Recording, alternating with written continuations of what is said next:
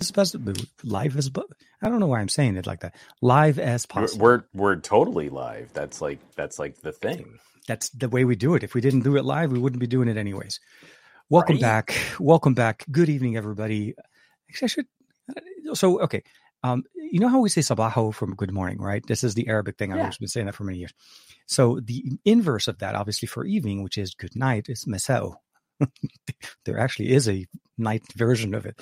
Uh, but uh, it just doesn't sound as well as Sabaho for some reason for me. Either way, um, welcome back. Welcome back to another episode of the Best of Our Week, episode 86, uh, with your two goofy go, uh, co-hosts, Mr. Some Gadget Guy, uh, Mr. Juan Bar- Carlos Bagnell, the man himself in the brand new hat that he's been touting since Monday. Yeah. Uh, really like it. Really digging it. Really clean, man. Really clean. Picking up um, a few new colors, just kind of mixing it up a bit. It's good. No, I, I, I, it's that night. No, it's that right. I like that blue. Uh, you know, it's, uh, I want to say it's pastel blue, but it also could be sky blue depending on the, yeah. yeah, it's very nice. Very um, And then, of course, your opposite goofy guy that can't put two words together tonight. Uh, you know, TK Bay, welcome back for this episode. It, it, feels it feels like it's been that kind of a week. Like, it's been a crazy I'm, week. i have been I'm not.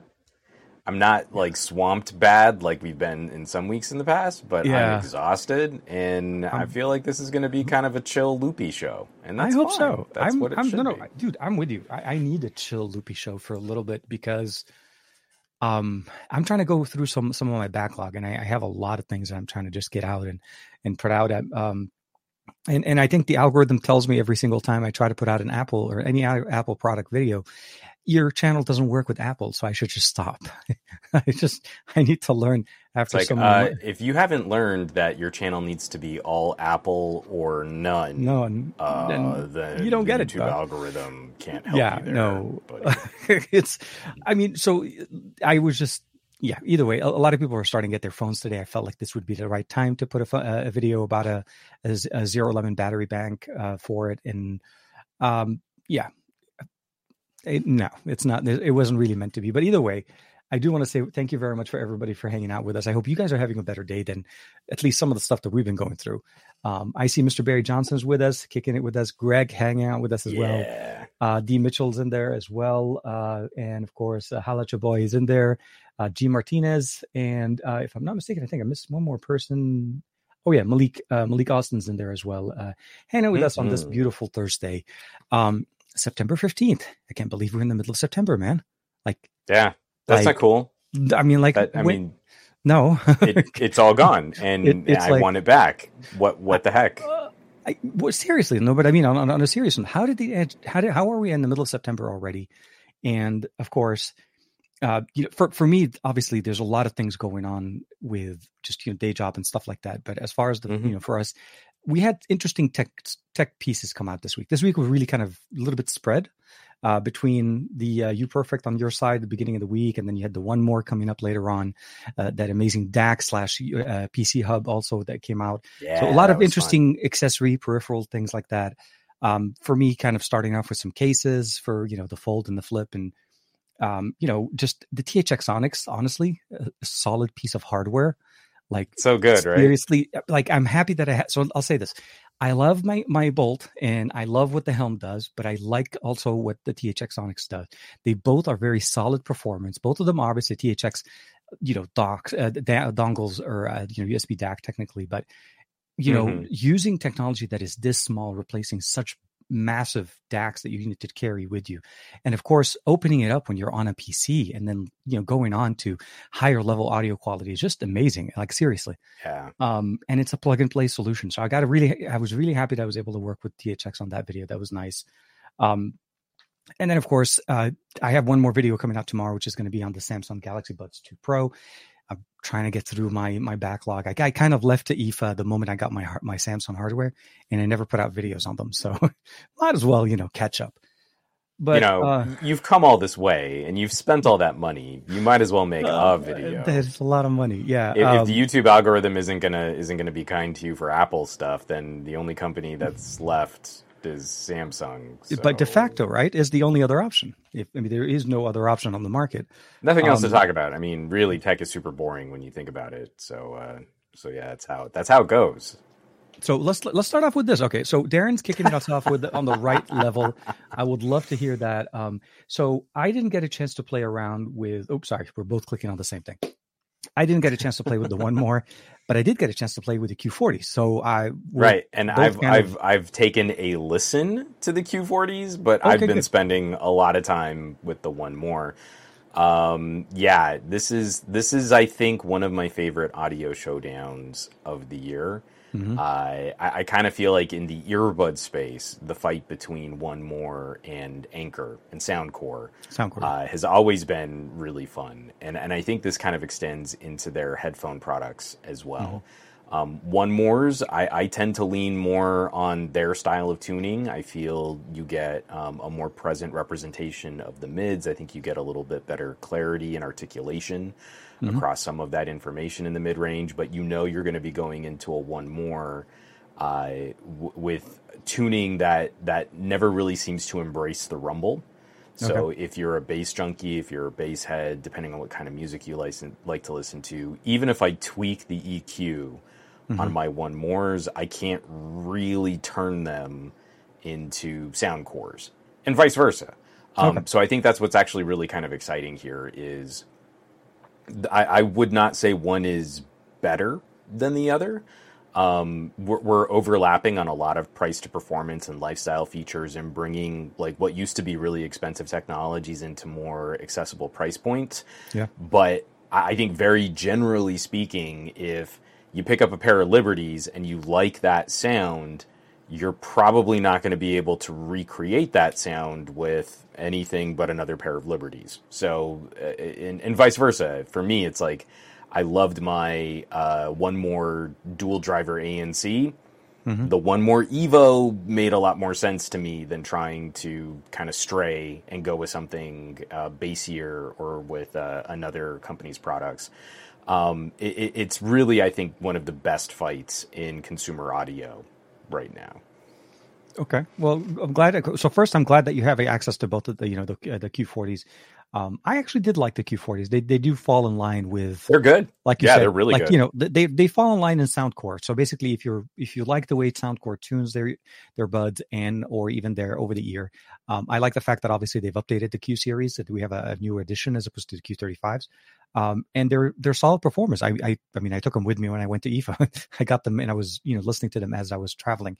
Um, they do tend to get a little bit warm though. That was my only thing about them. You know, wearing them for an extended amount of time because they create such yeah. a good feel. They do get a little bit warm. I mean, good cans, and especially if you have some decent passive noise reduction. I mean, you're you're not going to be able to get around like a little ear sweat. It's gross. Yeah. No, it's, no, I know. It's, it's always going to be the thing. It's that kind of show. Um, okay, so good, good. So um, hopefully we'll be able to get a somewhat of a more definitive answer uh, later on. But it sounds like you're you're in between. It depends on what you're listening to and what you're able to. Well, I, I, mean, one will what will suit you more. We, we we can kind of like try to drill down, but I, again, I I always have to preface like audio is one of the most personal wearable technologies that really does have like a consumer facing solution mm-hmm. and i'm in general, I'm never the guy to say buy or don't buy. Like I, I don't know how your ears work. I don't know what you like to listen to. I don't know what you're going to be pairing this with. I don't I don't know any of that, so I'm not going to be able to say whether or not you should spend your money on an audio product. But over 20 years of recording experience, I've come up with some generalities that I can kind of pinpoint who might be a good fit for a particular product. And sometimes it's like a really narrow recommendation. I say this in, in my um, 1MORE video. Mm-hmm. It, the people who might be a good fit for this, there might be 20 people in Idaho, and they're the only people who are going to like this product. But I want them to know this is the right fit for what they might want. Um, when, when, we try to drill down, I mean, it's it's um, like Space Q45. What are those like? Full MSRP, 150 dollars. Mm-hmm. So already we're talking about a 50 percent price was, discrepancy. Uh, full, I think was 180. It was 150 with the with the with the sale that they were running, if I wasn't mistaken. But so, but but I mean, I'm yeah. saying like, yeah. you, let, let let's say it's it's it's 150 and that was the sale. Then the mm-hmm. sale price on the 1MOREs is is 79.99. Okay. So again, we're talking about a pretty substantial price disparity, and where I'm positioning the 1MOREs as opposed to the Space Q45, um, I'm positioning the 1MOREs as the better sub $100 all rounders. Okay. So that's not something that the Space Q45 can do. That's uh that that's like earbud territory for a lot of Anker's products. And here I'm talking about full cans for for the 1MORE. The SonoFlow. We haven't even said the name of the, the headphones.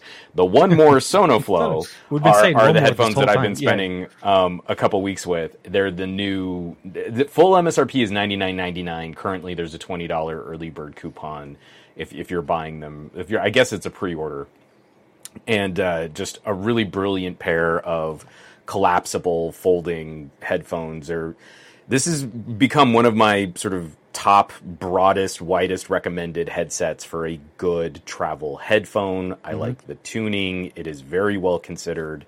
Um, EQ options are solid. The ANC is very good. The pass through mode is pretty natural. Um, battery life is phenomenal. It's 50 hours with ANC on yeah, at around 50% volume.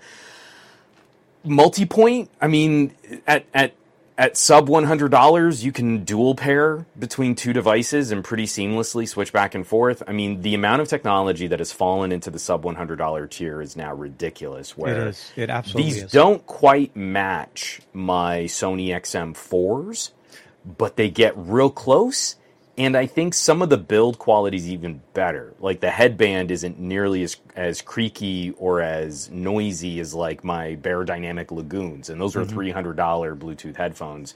Here we've got ninety nine ninety nine, and they're pretty self uh, self handling, quiet.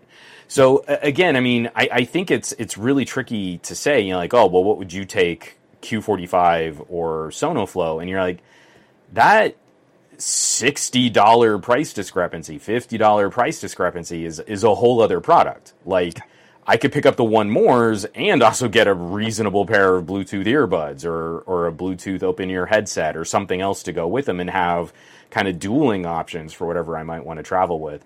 So increasingly, like once we start climbing above 80 bucks now, like I used to yeah. say like maybe it's 150, maybe it's $200, but now if you're climbing above 80, I think you need to be even more specific in shopping um, what you might like mm-hmm. than we have in years past. Because, I mean, if you just want an all rounder headset, these 1MOREs are astonishingly good uh, yeah. at that at their full price at ninety nine ninety nine. Let alone I was going to say, yeah, I mean, they're still technically sub one hundred regardless. I mean, the coupons just sweeten yeah. the pot at the end of the day. I mean, they're technically, yeah, you're you're in the you're in the you're in the zone. Let's just say that you're not really falling out of there. Um, that's true. That's true. The sub one hundred game is becoming very very strong, um, especially when it comes yeah. to buds. We've had many years of development and improvements, and now. Um, we're able to. I mean, Soundcore, like you said, not with the overhead, but you know, their earbuds. You could you can find some of their solutions in there. Um, and then, of course, you have uh, you know Google going in there as well with the A series buds that are about ninety nine dollars. Yeah. So there's a lot of offerings in that in that realm. Um, I think for, for what I saw with the with the Space series with the Soundcore, I, obviously there's the new naming convention that they're going with. Um, same, it was a similar experience, more uh, longer battery, lighter weight, smaller form factor. They're really more focusing mm-hmm. about portability, and um, I like that. I like the the options that they're providing us. I felt like the Q40s were definitely a slight improvement over the Q35s. Um, I did, like I said, for me, it was more about longevity and battery life. And for on a, on a 12 hour flight, I did not have a problem. Uh, the cabin itself yeah. was cool enough that it didn't really bother me as much having them over my ears. So yeah. that kind of counteracted the temperature thing. Um, but it was it was a really decent experience. I'd be on like an 11 hour flight to Frankfurt from Los Angeles, so that was decent there. Um, I mean, it's it's remarkable. Like I I I don't even bother doing full runtime battery tests on cans anymore. It's hard. With, it's hard to, for you to be able to with do that. ANC to, on, yeah, and and I can run them nonstop for fifty hours. I, I mean, just in my intermittent listening, I went four days on a single charge and never got a battery warning so with, with, that kind of like off and on moderate use, watching some videos, listening to a podcast, you know, playing some music, and yeah. you know, I'm not mainlining them all day from sun up to sundown. Yeah. To go four days and then be like, oh, I guess, I guess I could plug them in. I, I think that's fine. I think we've reached fine battery performance on on portable headphones. I think that's that should be on the box. Battery life it's fine. Don't worry fine. It. We, it's we got you, bro. It's it's a it's an old Lewis Black uh, stand up comedy routine. You know, it's like the most useless job in the world is being the weatherman in San Diego. I lo- so how's the weather going to be, Lou? Nice. yes. Back to, you. Back to you. it's like Space uh, Q forty five has a battery life. Fine, you're you're gonna be fine. No, I I mean seriously though, uh, we have we have reached that level of at least when it comes to buds and headphones, uh, the battery life is not going to be an issue. Uh, what I would probably say though, um, that little skit that we were just doing, it kind of got me back to the conversation Juan and I were talking earlier. Uh, I finally finished Be- uh, Better Call Saul, and um, yeah. I finally have the closure. Let's just say that I had the closure that times. I wanted to get because I got into the series quite late, uh, literally a, two weeks. oh no, about a week after the last episode of the season six that was airing on AMC. And you just started the whole thing then, and I binged. so this is this is this is the thing that I love about Netflix. Okay, having access to the well, the exception of season six, you have to I had to buy that one. Um, season one through five were available for to watch, and I seriously just like bam, bam, bam, bam, bam, bam, bam. Yeah. I wanted to understand Jimmy McGill from the beginning. If you guys are not familiar, Saul, uh, Better Call Saul, or you know, uh, is basically uh, Saul Goodman is Jimmy McGill. So Saul Good, man. Man, Saul Good, man. and then obviously as a show if you're a fan of the breaking bad series to me it was it was nice to continue to finish the story because after el camino you kind of need to understand saul you have to mm-hmm. understand who he is where he is and who he becomes um and i have to say i, I kind of said this earlier to one i was a little bit surprised on the ending but it was satisfying in, in a specific in, in its oh, own way. I really enjoyed the ending. Yeah, I mean, no spoilers. Obviously, guess, I'm, I'm, not being any specific people yeah. who uh, like watch it more on demand. Like if you watched it on Netflix, you probably still haven't seen it yet. And yeah, I think it's still uh, fresh enough. But, but I really liked where they took the character. the The last season is kind of whiplash inducing for the way that oh, they play with it. very, time. very. It was consistent one through five. Yeah. Like you can understand. They would show us a little bit of you know future back and forth, back and forth, back and forth. Mm-hmm. Back, but it the last season is just six. like here you go, bookends. Yeah, it's like, like whoa, what, what, what, what, what, what, and like and the last few. Well, anyways, the last few episodes kind of close the story, and um, it did end on in a way where it kind of completes it. So either way, yeah. if you're a fan of the series Breaking Bad and you haven't seen it, uh, El Camino as well as uh, you know Better Call Saul complete the story and give you a little bit of background information. Like this filled up a lot of background things for mm-hmm. me, especially when it came to the cartel, the, the whole. Uh, anyways, the whole story, things and where and how and what and who and um, and yeah, and so you did the entire season listening on your Q45s, absolutely Q45s, yeah, and and watching them on my beautiful. No, I'm just kidding. Uh, I was going to say Samsung, but it is a Samsung monitor. What? No, seriously, I had it running on my monitor up there, and I just kept going through one episode after another. And after the first season, it was a little bit slow for me at the beginning to try to kind of establish the story. But once I got hooked, I wanted to know more and the story keeps going and going and going and going. It, and... It, it's I think it's it's the victory of the series where even at its slowest, I yeah. never felt like they were wasting time. No, I understand. Like you, you get into the middle seasons of both um, Better Call Saul and Breaking Bad, and there's a lull, but it's still like there are so few moments and so few episodes that ever feel like they're just wasting your time. And everything yeah. that they do, even in the sort of slower parts of each season, still feels like it's contributing to something exploring the character that then pays off. And there's so few television producers that I feel have that kind of overview of their mm-hmm. product. So again, I like I adored Breaking Bad. Better Call Saul just cemented it. Like yeah. it could have been so dangerous going back to that well and then not sticking the landing, and then I would have had a sour taste in my mouth anytime I would think about Breaking Bad. It, has got to be maddening it's got to be so much stress and pressure going back to the creation that so many people loved, mm-hmm. and yet I feel like uh, what's his name, Vince Gilligan, did it again like absolutely stuck the landing. Lightning and, uh, definitely hit, hit twice on hit twice. Really, yeah, yeah, for sure. No, no, no, for, for sure. And, and, you know, like it doesn't upset anything else. Like it, it's no. it's such a rare property where you can play with parts of a prequel. You've got El Camino, which is kind of a coda. It's not a mm-hmm. necessary part of the Breaking Bad story, but it's just a nice after. It's like a dessert you know, yeah, uh, yeah. for the meal that you've had. It's, it's really and, more and, focusing on Jesse too. It's really more Jesse for sure. No, yeah, mean, definitely. But but you get to Better Call Saul, and you're like, this could really rock the boat. This could really disrupt what I liked about Breaking Bad and El Camino, and instead it just complements it. It's like these little Lego pieces that mm-hmm. fit together perfectly, and there's so much vision that goes into that. So, um, as, as our quick tangent. talking about headphones and audio products.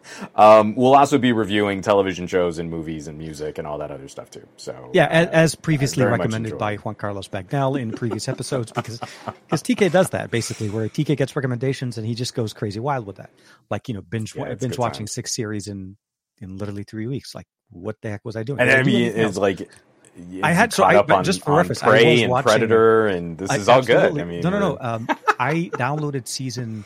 I want to say season one and two on my phone as I was uh, on on the flight. Mm-hmm. So I was actually I had time to watch. It's not like I didn't have time to watch. Yeah. So yeah, it was it was enjoyable, and um, yeah, now I'm, I'm on the lookout for my next my next series on Netflix to be able to binge watch. I need to justify paying twenty bucks. Let's just say that. Uh, well, get, get, playing all those games. Like I've been burning so much time on Into the Breach. I love that. It's like a little okay. alien tactical uh, turn-based strategy game. It's it's got it's it's got some flavor of like Advance Wars.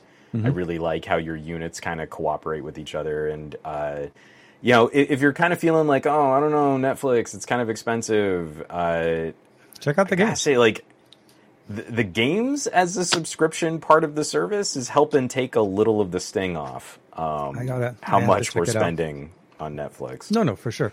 And I see that um, Mr. Fat Produce himself. Welcome back, man. Hope you're doing well, Andrew. Yeah, what's up, um, Andrew? And we had Tech Odyssey in here too. He was oh, like, yeah, I, I, I, always stay up for three days straight to test my headphones. I like, I, I believe it.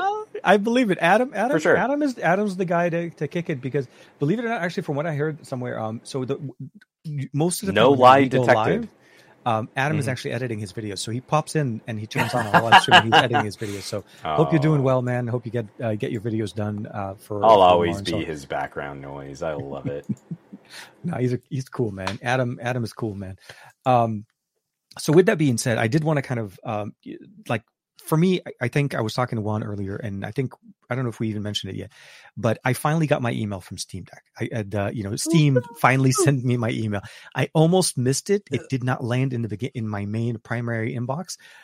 I, I, we will be together. I'll just say this: not yours, but mine will be here at some point in the near future. Oh yes, I saw the email, she and will I, be and, mine. I, I, saw the email and I didn't believe it because I was like, you know what? I, I kept reading that, you know, they're pumping up production. This is going to happen.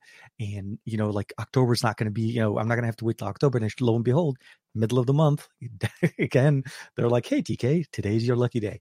Um, so yeah, uh, you're gonna finally, dig this. I mean, dude, it, it's it's it's so much fun to tinker with, so much fun to play around oh, with. Absolutely. oh just, my god, yes, yes. I have so many things in mind that I want to just not only so just refreshing. enjoy the way it is, but I want to also want to tinker. I love doing these things. Just and it's so refreshing. I mean, like that. It's as sort of open a design as it is. It feels like we're kind of returning to some of the Wild West PC building stuff, oh, where it's like, absolutely. I'm playing around with some Linux commands, and now the Epic game launcher is on my Steam Deck, and I've got this emulator, and it's all just kind of like plugging directly into something, and I don't have to worry like oh no, is Steam not going to let me do something with a product that I paid for? Paid for. No, no, exactly. And I, I'm glad I, I also went in fresh. The, I went in with the higher end model. So that, and the, the fact that the price didn't go up. Oh, nice. That, that's the other thing, right? You know, who would have thunk it? Inflation did not impact this one. Um, it's impacting everything else. uh, yeah, definitely impacting our, our stock markets. But oh yeah, uh, uh, it's I'm very excited. Can't wait to see it. Uh, so that for me, if there's anything that has made the best of my week, obviously, other than hanging out with you, it was that the email showing up in my inbox, and I was like, yes. So, so what, what, um, what's the very first game you're going to play, and why is it Vampire Survivors? Uh, oh, okay. I was actually gonna Okay, yeah, sure. Um, so Vampire Survivors is uh, it will be my first game installed on the Steam Deck. Actually, I don't, I don't. Do I even own Vampire Survivors? I need to. Die. Uh, I did get enough credit. Do you not own? Have you really not played Vampire? I mean, so okay. First of no. all, I, I, to, totally, totally fair because you know I love like kind of arcadey and top down and, and all that stuff. Um, Vampire the Masquerade, I, it, yeah, but uh, you know. have you have you played any of these like uh, Survivor clones? Because um, no. Vampire Survivors wasn't the first. I think Magic Survivors was one of the first, but it's just okay. wave after wave, swarms of enemies, and then your character kind of upgrades, and you get different powers and abilities. I, I want to okay. say there's there are a bunch of them on Android too now. Like um, what is, I want to say okay. it's Let Grim me, Knight me... Survivors is really good. There's another one that I can't remember now. It's something.io. But anyway, um, have you played any of these kinds of games? Survivor.io. Survivor.io. Thank you. Yeah. Por qué no? You know. Yeah. So, so, but that's the question: is it? have you played any no, of these? I have not, actually Survivor games. No, I have not. I'm I'm surprised that I it's never come up on my on my Richter scale there. Uh, it, I mean, typically the games I like to play obviously are more FPS, um, RPGs uh, nah. every once in a while, like Final Fantasy and so on. I like. Lately, I've been more into the get in, get out kind of thing. You know, Undead Horde kind mm-hmm. of game, um, Call yeah. of Duty, PUBG. Spend a 25 minute, 30 minute kind of session going in there, you know, un- unload the stress, boom, go back and, and get back into the grind kind of a situation. But um, Alien, I mean, I'll, I'll, I'll try it. Survivor.io. I think it's a seems like a decent game, and I have it. I can download it on Android first. Uh, um, uh, Survivor.io. If you want something that's a little more Vampire Survivors, check out Grim Knight Heroes. Okay, that's a really good, and that one's actually kind of fun for phones because it plays vertical, so it plays in portrait mode, mm-hmm. and the the main gameplay loop can be played like one hand, one thumb. Like you don't even need to turn your phone sideways. Um, it's not as robust. It's not as in depth. Mm-hmm. But um, if, speaking as someone who has unlocked every single unlock and has achieved every single uh, um, Zombie Survivors, Vampire Fall Origins RPG. Wow. Oh, there are so many now. Alien Survivors. Uh, people people are are, are cloning Survivor? it pretty hard.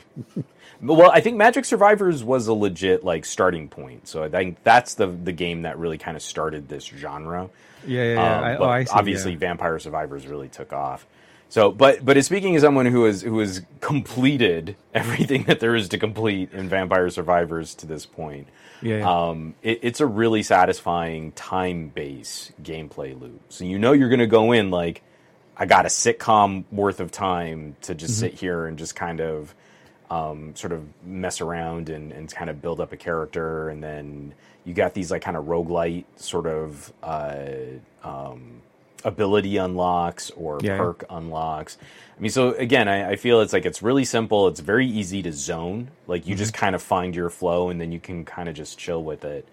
And uh, especially for for me right now, like that's kind of my speed. Is I need something that's just a, just sort of comfy, but I still feel like I'm making progress on some kind of end game. No, absolutely. Uh, for me, I have a, a few games that I want to be able. I want to try Control. I, I, don't know if Control will run uh, very. It's okay. Yeah, should be okay. Sixty well. frames, right? Yeah. Uh, I think you were talked about it before uh, overall. So I mean, my library, obviously, my Steam library is going to be in there, uh, and as you mentioned, the Epic library. so con- Control is well. one of those like you're going to find a bunch. Um, for for me, like I played way farther into um, uh, Hellblade. Okay. Than I've ever played sitting in front of my desktop. Um, and I would say the visuals are definitely not as pretty on the Steam Deck as on you know what my workstation no, can yeah, do. Yeah, of course.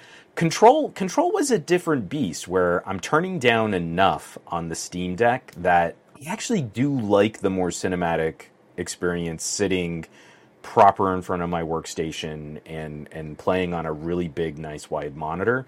It, mm-hmm. It's funny, it's like you're going to find all these like little psychological hooks. This game I'm totally fine with compromises to achieve a higher frame rate. This game, I'm totally fine playing at a lower frame rate so I can keep some of the eye candy going on. This game, not going to be my jam on the Steam Deck. I really want to sit and and and like experience this on a bigger monitor. And, and I feel how, like that, uh, that, Fortnite will play as well because uh, that's especially since yeah. the Epic, uh, Epic Store is showing up there. So Fortnite would For be sure. something on the mobile side. But yeah, I don't know. I mean, again, I, I really don't play. My battle royale speed is Battlelands. Again, it's if it's top down and arcadey, I'll play it. I'll play um, it. but but with um, something like Fortnite, I genuinely don't know how uh, how it plays with Proton. So we'll just have to see, and, and you'll be able to get a get a hook on that. But yeah. you know, there are some times where it's like, if I were playing something competitive, I'm kind of in that mode of sitting up. You know, mm-hmm. like I'm going to lean into this game. That's not sort of the right fit for me with the Steam Deck, because okay. the Steam Deck is this large paddleboard of a mobile game playing thing. To me, I like those games where I can lean back. Okay. You know, like I'm Fat Joe. You know, I just I, I want to settle into this game and just kind of ride into it for a while. Yeah. And there are some games that kind of demand a sort of meerkat like attention and there are some games where it's like I can just zone and play and it's great. But but what's really exciting is like the Steam Deck has breathed has has breathed new life mm-hmm. into a whole bunch of those games that I would never sit here and play in front of my computer monitor.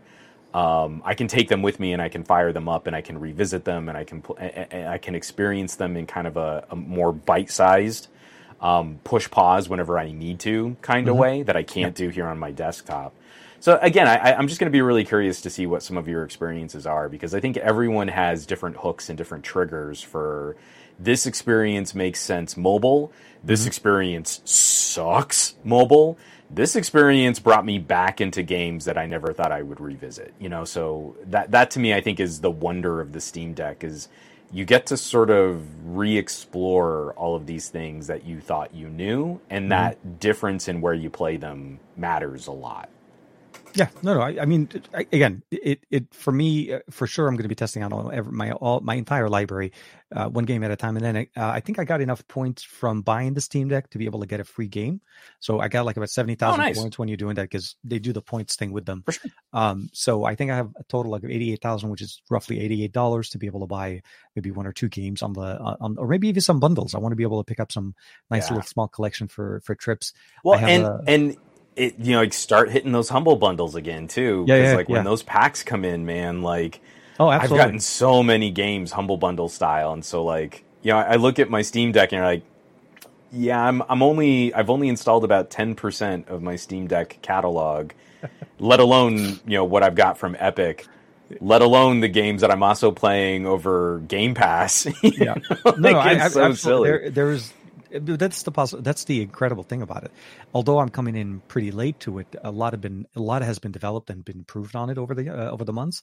So I feel pretty comfortable coming into it at this stage with a lot more resources to be able to help uh, get more things running and, and enjoying more stuff. Yeah, um, I, well, I and, see, and like Tech Odyssey oh, is saying here also Cuphead. Yeah, yeah, yeah, yeah. yeah. I, am always going to agree, man. Some really good platformers. You can uh, Metroidvania. Oh, yeah kinds of games are just brilliant.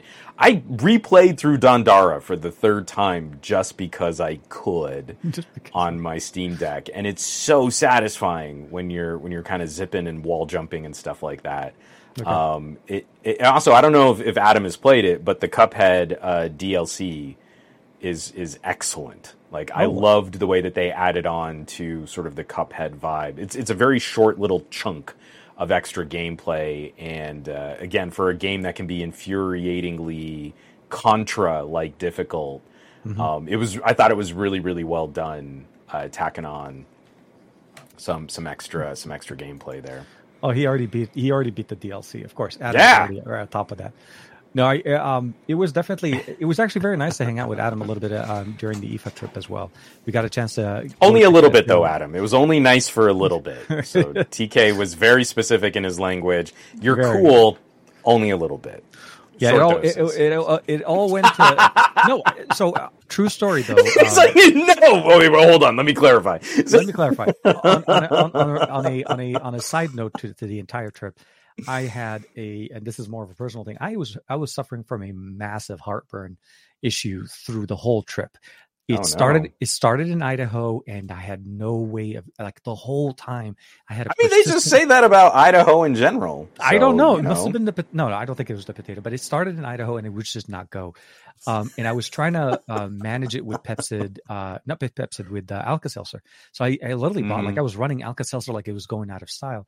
And then Ew, um, Adam hooked me up with. Uh, he apparently had a couple extra Pepcid. Uh, I, I, never thought of the picking up Pepcid, um, and that worked like magic. And so I, I do want to say thank you, thank you, Adam, for for saving me because it, my entire trip would have been very different. Like serious, consistent heartburn was horrible. It made me miserable all day. Um, but yeah, uh, when we were in Hamburg hanging out, uh, I, I, I had to borrow, not borrow. It's not like I'm going to give back, but I mean, I appreciate it.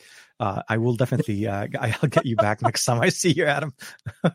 Adam, the medicine little, man. Little heartburn care package, I, nicely with ribbons. yeah, absolutely, bow tie and everything. Uh, and it'll be in Dutch too, just to make sure that the story kind of sticks to it. Uh, yeah, hashtag the medicine man. yeah, no. Um, it, it, was yeah. So I will I will say this. It was it was everything nice. Um, Honor did a really good job, and I really appreciate them allowing us to be part of that experience. Um, and uh, yeah, it, I mean, it was we got stuck on the train on the way back, but otherwise it was decent. I mean, it was we had there was some kids playing on the tracks. Apparently, in Germany, some trains go through areas where kids can play on tracks, and then the police so they stop. Oh yeah, that kind of makes in. that kind of makes sense. Like there was this one part um, where Jaime and I were walking through, and you're like, oh somehow we've ended up on train tracks. Yeah, in this neighborhood. so huh. you'd think there'd be a fence. You, you would think, but this situation got to the point where they first they weren't able to. So there were kids on the tracks, but they couldn't locate all the kids.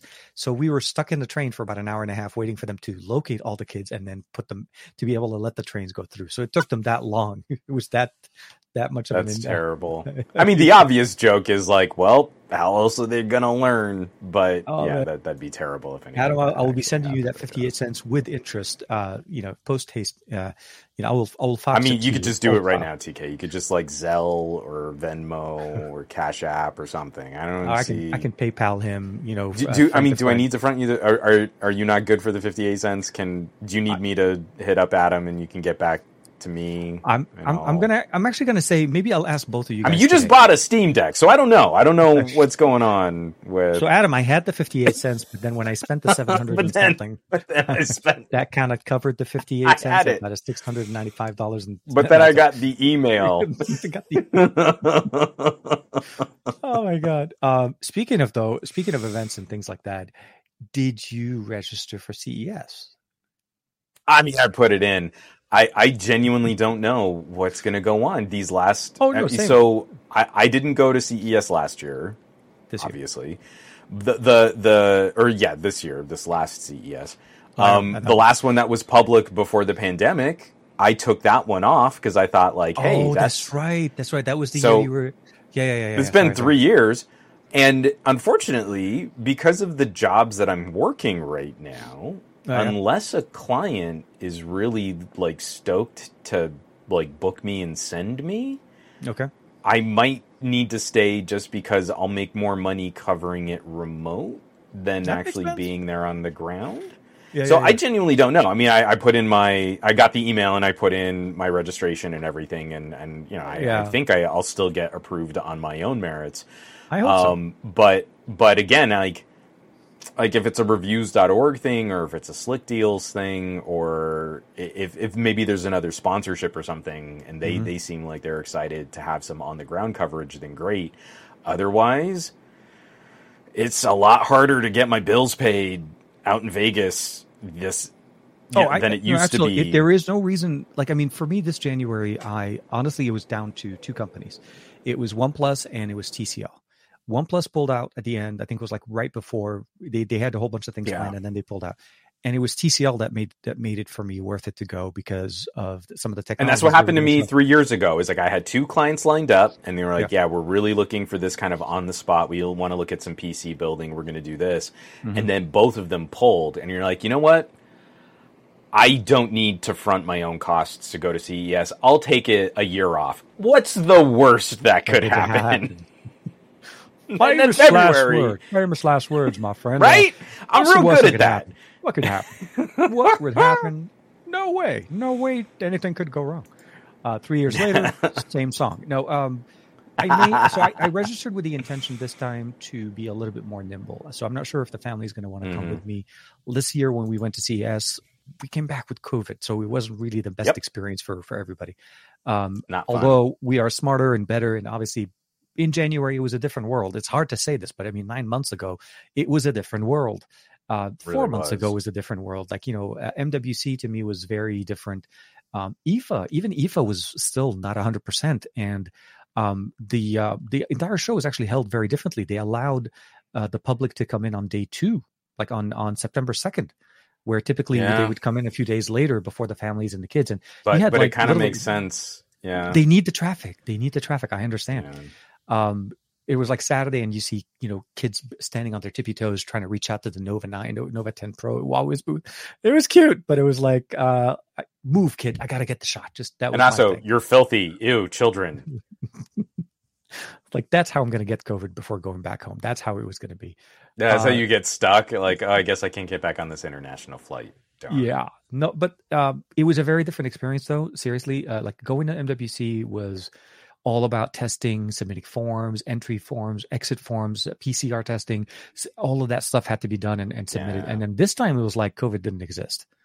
Like with the I'm exception of really anxious the, the, next time someone brings up like a Computex because oh, all Compute- of the legwork that's going to be still hard. Like, yeah, Asia's still very it's going to be a mess. And like, it's, man, it's if you yeah. want me to do that, that's going to be expensive. Very keep me so, out there for a Computex. Going to Asia right now requires uh, testing before and before flying two days, quarantining two days, getting in there, and then testing and quarantining once you're yeah. there for a few days as well. Oh, so it's yeah. not a simple process. It's not a simple process at all. So it's freaking um, me out because there have been some conversations like with some of the producers that I worked with, like, well, yeah. what do we want to do about this trade show? Uh, no one really talked to BIFA. That wasn't something that I th- that a lot of uh, a lot of my producers were really looking at. Um, and again, IFA is a kind of a different kind of trade show, but man, when it comes to like the PC parts, the the CPU announcements, motherboards, graphics cards, there was some chatter, and you're like, logistically, yeah, I don't see how we can make this happen. Like, it doesn't make sense, and and uh, unless you send me out there with like a selfie stick, getting a couple people on a team to shoot tough. and produce content is is incredibly difficult right now. No, no, absolutely, and I think it, we're we're still a little bit away from any kind of events being conducted in Asia at this point. It's also hard for people from Asia to travel outside. I mean, they can come here, but it's hard for them to go back. So even though yeah you know yeah sure. it, it's it's it's it's funny like um the, the, we we talk about like, whatever this new normal is going to look like, and there are still so many unknowns, uh, like how we're going to figure all this stuff out.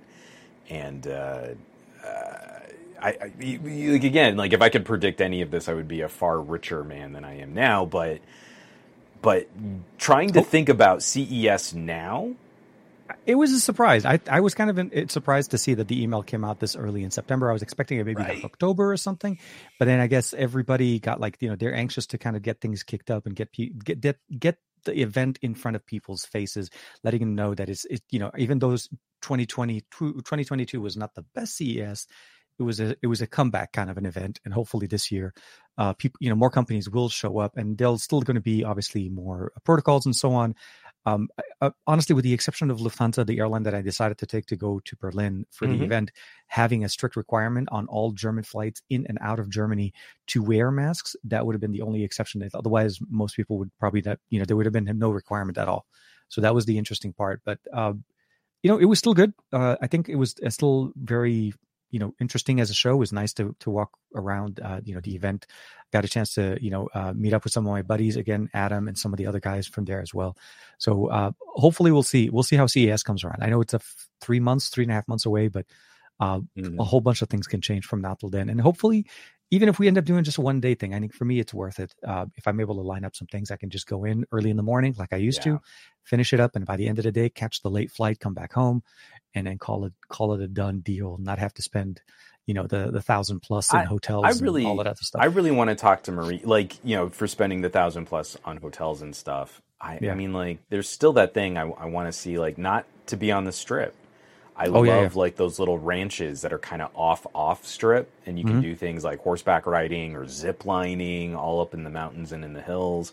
And I still think like, man, even if I don't cover CES legit on the show floor, like Marie, Lex, and I just three or four days out by the pool, eating ridiculous food, maybe taking a horseback ride. Yeah, yeah. I, I, just feel like that's that's exactly the kind of thing we'll need come January after years of pandemic living. So no, even absolutely. even if like CES isn't a thing, and, and like I can kind of kind of make make my mortgage payment with whatever coverage I end up getting assigned. Um, I, I really feel like I got to take some cash and really just find a good unplug um, you know, some downtime or some some recoup time after that. Oh man. Oh, see, Jeff. Jeff's in the chat with us. Hey man, hope you're doing well. Um, yeah, no, man. I I've done it many many times uh, prior to my family coming with me. I typically would not spend that much time. I would just literally fly in. I because from LA, there's so many uh, Spirit airline flights that go um, like constant from LAX. I would yeah. grab the first one in the morning. I pay the thirty five dollar uh, all day parking for the on on site parking for LAX right? because it's a one day, right? It's a twenty four hour thing, so it's actually yeah. cheaper for me. Saves me time from having to take shuttles, go all over the place, and um, by like six thirty at night, go f- catch the flight back home. Be back home at around nine thirty or ten. Uh, I'll be exhausted, but it would get mm-hmm. me what mm-hmm. I needed at the time. So we'll have to see. We'll see what's going on. We'll see how many people come, you know, go um, I think the biggest thing that I felt bad about earlier this year was the fact that OnePlus was originally going to show the OnePlus 10 Pro at CES. That was the mm-hmm. original thing because it was launching at the same time in China. And then they, they said peace. And then you know, with with the concerns and everything like that, they they they they uh, ended up basically postponing it to MWC, which I got a chance to see it in MWC. But obviously, that was like two months after it was already launched in China, and everybody was already buying them and bringing them in. So well, and, and I think uh, if if I can make any wild uh, speculative predictions for the yeah. end of 2022 and the beginning of 2023 is uh, I believe the United States is going to continue to fall even farther behind all of the really exciting tech I, coming from yeah. all these other manufacturers. I, I, I was uh, lurking and, and being a snarky butt on Ike's stream uh, earlier this evening and he's he was just sharing his thoughts with the Xiaomi 12s Ultra. Yeah, and you're like, man, this is a phone that is a remarkable specimen of mobile photography, content creation. It's a powerhouse device. And we don't have anything analogous to this in the USA. The companies that are going to be most likely to make a, com- a direct competing phone to the 12S Ultra are companies like Vivo that mm-hmm. do not sell in the USA. Maybe in a couple years we'll get a Moto or a OnePlus that are starting to use this kind of technology in their in their optics and in their camera stack. And you're like, I don't even see it from Samsung. Like we're going to be two years behind the 12s Ultra, and to me, it's it's like a safe bet that this is going to be a museum phone um, just because it's going to take the United States so long to get something competitive like that. It is. It and it's. Um, yeah, I, I have to agree. There's there's really not much to say. I mean, we've seen the the indications, and year after year, we always keep falling back and back and back. And it and you know, ever since OnePlus has you know been merged back into uh, Oppo, we've seen a lot more. Oppo. Oppo's uh, launch cycle uh, approach to things. So yeah, I mean, understandable. It is. Uh, but but I said 12s Ultra, and a random Barry Johnson appeared. like, oh, did you? I knew I'd have him on that. the precious. you have mentioned it. The precious. Uh, the precious. No, I know. Um, it's still still a device I need to pry out of your fingers at some point in the future. at some point with uh, the X80 I, Pro and all the other. Uh, I, I, uh, had to write that piece on my Patreon. Like, I literally have not been able to finish my camera deep dive because I can't stop using the 12s Ultra to shoot photos and videos of other projects that I'm working on. Like, it's maybe the slowest I've been at collecting these samples, and it's the highest praise I can give a smartphone camera. Is mm-hmm. I can't stop using it long enough to review it. that's, that's, that's true. Uh, Spidey sense was tingling. Yes, I like that. Jeff was like, right. Spidey sense was tingling. No, absolutely. Well, Barry's with us, with us earlier in the uh, you know in the stream as well, so kicking it with us. Um, I think the other thing that, for me, at least for from a technology standpoint, you know, we know that the X80 Pro Plus is, uh, I think, was just mm-hmm. announced, right? Uh, not that long. Was it announced, or is it still going to be announced soon? I don't know. I actually haven't heard anything. Well, so here's the thing: is the the team that I've done work with with Vivo. Mm-hmm. I don't hear anything until an international launch is imminent. And okay. again, if Vivo is looking at doing like plus version of their Pro, yeah. something tells me the main focus is going to be the 8 Plus, the Chinese yeah. market. Oh, and okay. it'll be a while before there's like a, a, larger push or a wider distribution push for an international version. Yeah, it's the same thing because like iQOO has that issue too, where they're sort of off generation right now. Mm-hmm. So you've got the nine Pro and the nine T in most international markets, but they're on the 10s and talking about launching the 11s in China. Oh, I, it's it's a very confused product distribution chart well, where different yeah. numbers kind of indicate different regions. So I, I would be concerned, like if we see like a Chinese variant of the Vivo X80 Pro, and it's a Pro Plus or Pro Ultra or whatever they decide to call it, Pro that doesn't Ultra necessarily Max, yeah. mean we're going to get exactly the Ultra Magnus version. I don't know. He was a pretty good transformer, I guess. Um, oh, okay, Farhan it doesn't necessarily mean we're we're going to see any any uh, roadmap, any direct roadmap or timeline for international distribution. Um, it, it's just uh, sort of whatever we kind of land on, and and I'll be really curious to see what they do. I'm not sure what an X80 Pro is going to change. Um, my guess would be X80 Pro Plus ref, uh, refreshed SoC, so it moves mm-hmm. away from the 8 Gen 1 yeah. But then I don't know that they'll swap out the camera sensor just because they've been doing so well training the current GNV mm-hmm. with their co-processor. But there's plenty of room for them to spruce up their telephoto cameras, maybe even add some extra functionality to the ultra wide. Maybe that's where a Pro Plus makes sense. So otherwise, there really isn't much that can pace or outperform an X80 Pro um, it, it, you know, making a more premium version of their premium phone is going to be a very narrow and niche kind of solution for a phone that's already more, pretty niche. The X80 Pro more premium. Maybe that will be the, the yeah, the, yeah. with with seven percent more premiums yeah, than the rest of the X80 Pros on the market today. right, and it will load your applications seven uh, point five percent faster no, I, I, I get it. it it's, it's oh, see, and Barry Johnson is saying that. Yeah, the rumors are pointing to telephoto and, and possibly ultra wide performance, and like that's good.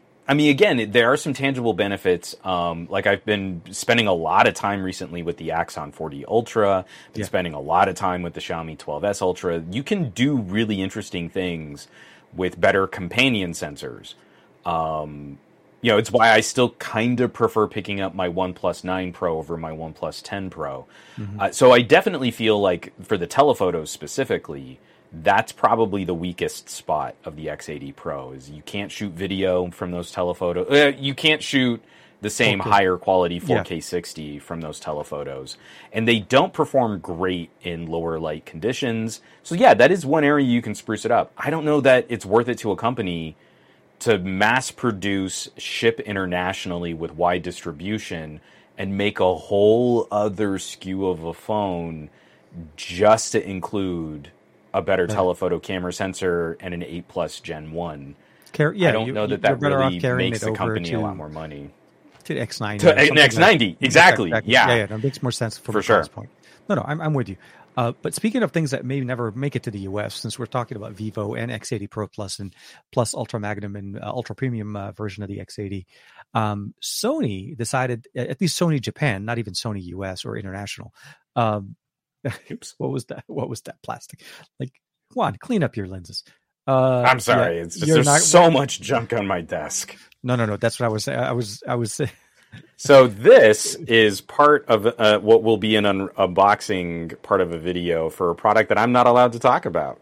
So well, now, now I, I broke embargo. You broke embargo with this little piece of that got stuck to my X80 Pro because my desk is filthy. It is proper disgusting right now, dude. No, don't worry about it's it. But gross. no, um, so Sony dropped a little little teaser on their on their on their Instagram. I want to say even on their YouTube channel on the Sony Xperia mm-hmm. side. There's a new dock, a gaming dock made specifically for the Xperia One Mark IV. Now, obviously, we don't have the One Mark IV already anyway, so it's not like it's really impacting the U.S. market. But for for markets that have it, it's they, they, there's no time or a specific amount a dollar amount yet specified or how much it's going to be but the dock itself adds better cooling so actual yep. fan cooling to the actual uh, to the uh, to to the uh, Xperia One Mark IV, and um, adds or uh, basically uh, RJ45 uh, connection, so you get full size Ethernet. And if I'm not mistaken, um, better streaming USB and audio. USB and audio. So you're you're getting true like Sony's really going into the first party accessories game heads on lately. Like yeah. from the grip um, to the audio input to the uh, to the display now with the Xperia One Mark IV and the Xperia 5 Mark IV, both supporting the external display. They're really trying to mm-hmm. leverage all of their suite of uh, you know accessories, and I'm really digging this. Now, no word obviously on the Xperia 5 support. This is primarily for the One Mark IV, um, and it looks. So here's really my nice. hope. And my hope is that since we see um, the Xperia One Mark IV getting this kind of hyper specific accessory that this means we're not going to be changing the form factor for the One Mark V next year. Hopefully, I hope I'm we re- get yeah sticking at least two form. generations of phones that to support that this. accessory. Yeah. yeah. That's that's my hope. And and again, there's not really much that I would change on the one Mark IV I mean, it's it's just the sort of practical generational improvements that hopefully we'll see to the SoC, to the thermal mm-hmm. performance, to the cooling. Oh, absolutely. Um, the I, cameras are already baller. I don't mm-hmm. really feel like they need to tweak much there. So if Sony can kind of hold off, I would be totally fine with an Xperia One Mark IV S and keep accessories compatible so that you don't feel like your your investment into the Sony ecosystem is immediately disposable because a new phone just came out. No, absolutely, and I, and I, I follow with you. I think I, absolutely this is a good way to look at it because the grip itself that we're talking about originally was released with the ZV1. It wasn't even released with the Xperia yeah. series, and oh, then yeah, it was transposed great. later on to work with the Xperia, uh, with the Xperia Pro I first, obviously with the rear display, and then one Mark IV and the five Mark IV. Um, I can't speak to the 10 uh, Xperia 10 series since we never have yeah, it. I've never gotten my hands on any of the I, 10s. I, and I suggested it, by the way, when I was in Canada. I told them, I said, look, if there anything you wanted to do to help make the story of Sony a little bit even more accessible, especially with uh, US market, there's no reason why we can't have the 10. I don't, you know, the 5 is definitely still a champ at a thousand dollars. Um, I feel like the 10 could still do a pretty decent, uh, you know, get you a pretty decent chunk, at least for people that are interested in Sony that may not necessarily want to jump up to the five or the one, but still want to be able to experience a more budget friendly version of it. So they they do have it, but we'll have to see if the 10 ever makes it to the US. Um, yeah. But I was exciting. I was excited to see that because it was out of the blue. I didn't hear anything from any of our PR friends. Well, I and it, just saw it the felt, thing on Instagram. it felt really good because what was it? Sony just had that recent partnership with what company was it? Backbone. Is it, uh, where they made no, the official uh, PlayStation version of of their controller, but it's only iPhone compatible, and you're like Sony.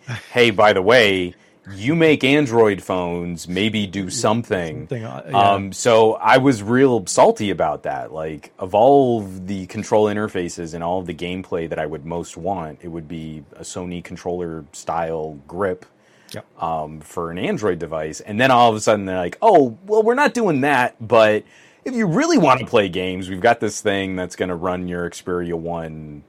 You know, pretty pretty cooler, well. like and, oh, no, and, and give you Ethernet capabilities for online gameplay.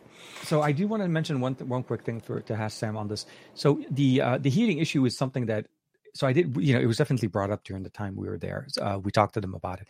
Um, to my understanding, and I would love for anybody that has an Xperia One Mark IV because I don't have one with me. We we we got hands on with early prototype hardware. We don't have access to yep. production style yet. Um, if you have an Xperia Five One Xperia One Mark IV, um, and you do by any chance also own the Bluetooth grip that Sony sells, that so if you have the the adapter with the mm. handle, if you could try for me in connecting it together and then go into your Video Pro app and let me know if there's a mode that turns on in there called endurance mode. Uh, Sony indicated to me that there is an option that they they pushed an update to the Xperia One Mark IV. Uh, unfortunately, they didn't have any Xperia One Mark IVs on, on, on hand right. at the time. We only had everything else. And it always the way. It, it's it's just I, I, understand the the the US PR team doesn't. I mean, with the exception of the five Mark IV, which you know you and I obviously had access to early, but we were still looking at early yeah. prototype hardware. That update didn't get pushed to us, so we didn't have that feature in the in that version of the device.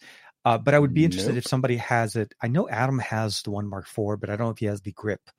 Uh, if you can just let me know if that show, that feature shows up, because if that's true, then there may be something Sony is working on to help with the heat concerns when it comes to prolonged usage, um, especially when shooting in 4K 60 or short 4K 120. Yeah, uh, Adam's saying modes. he doesn't have that accessory. So again, it's oh, something okay, we, we will have to keep on the radar. I, I yeah. Yeah. I definitely. Uh, that's why the case to, is. By to, the way, that's why the cooling case is there. The gaming case has a cooling fan built into it to provide. Now, yeah, I, I really want to see if it's like a proper thermal electric cooler because I love my GameSir.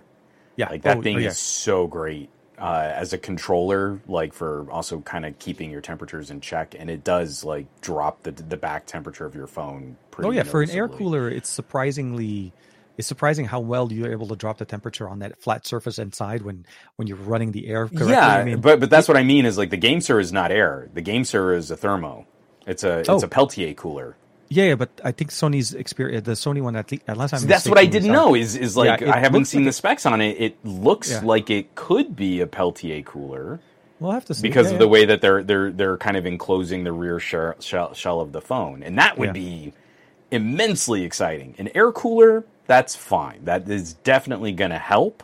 Mm-hmm. But man, when you start playing around with those electric cooling pads, like they're ridiculous how well they work. They'll have um, to check. It. But but to yeah. Hassam's kind of comments on on the heating issues, it's it's definitely a concern, but it's not one of the things that I ever consider a deal breaker for the people that are most going to like what a Sony can do and mm-hmm. what makes a Sony special or different. Yeah. Um, when you go into it, you just got to know like you've got harsher limits than on other phones, but at the same time, I've not found many other phones that are as as consistent and as uh, informative. Like the phone is warning you aggressively when you're starting to run hot. It knows that you're prioritizing the camera, so it turns off other things, and then. Mm they're still the most consistent clips that I've shot from any phones. So yeah, I did I saw, a, a whole your... camera comparison and a rundown, and sure, my Xiaomi says it's recording 60 frames per second video. It might not actually be recording 60 frames per second video. My Axon is amazing. It shoots 120 frames per second across all rear, all three rear cameras it might not really be shooting 120 frames per second across all three rear cameras. So, Reality so matters, I always yeah. feel like the the conversation is always skewed by techies who really don't know WTF they're really talking about when it comes to cameras and performance. But so far in Android land, Sony has actually delivered the most accurate depiction of what this should look like in terms of a phone that acts like a camera.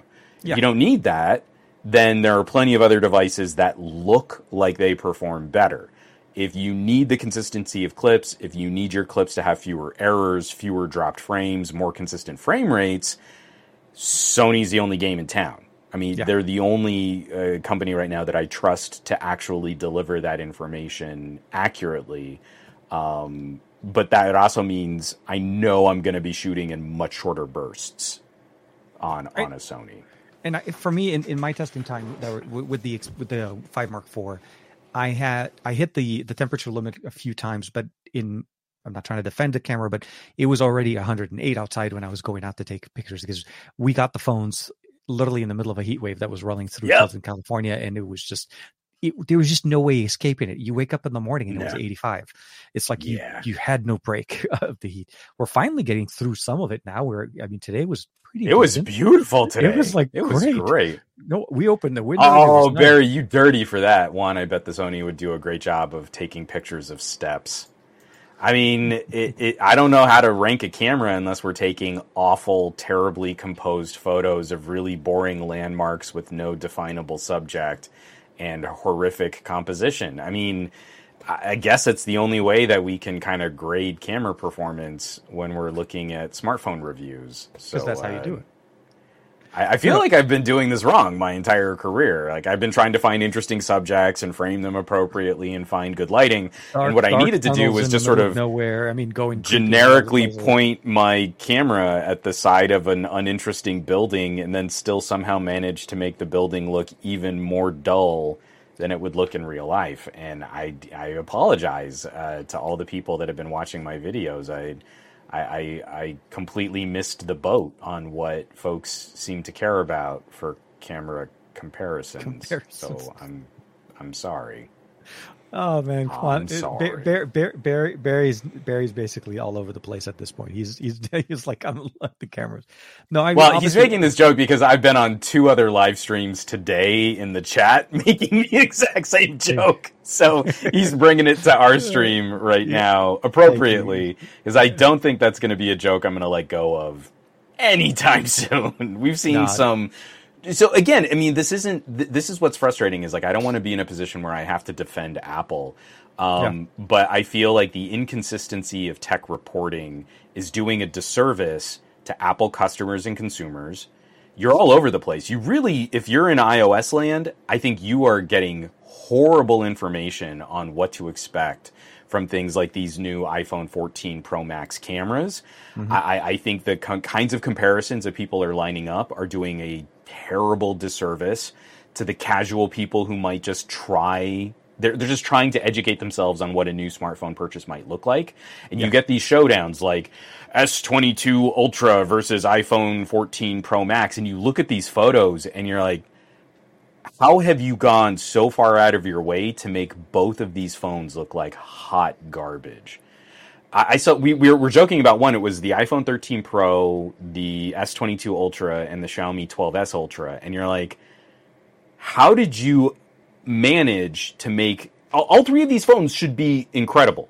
Absolutely. All three of these phones should be able to deliver top notch, especially like consumery point and shoot kinds of photos. Like, yeah, yeah, I definitely have a bias for sensor size. I'm going to side with the phone that gives me the more camera like Mm-hmm. capabilities, and that to me is the Xiaomi. But you get to the end of this, and there are these miserable comparisons, these horribly composed shots. They're not even consistent. Like you'd have one where the building is like center punched in one shot, and then it's like way off to the side in another phone's. So you're like you're metering all of the matrix, all of the color processing, all the HDR would be totally different. And then yep. they're pointing to these and saying like, well, clearly this is the phone that's taking the better photos.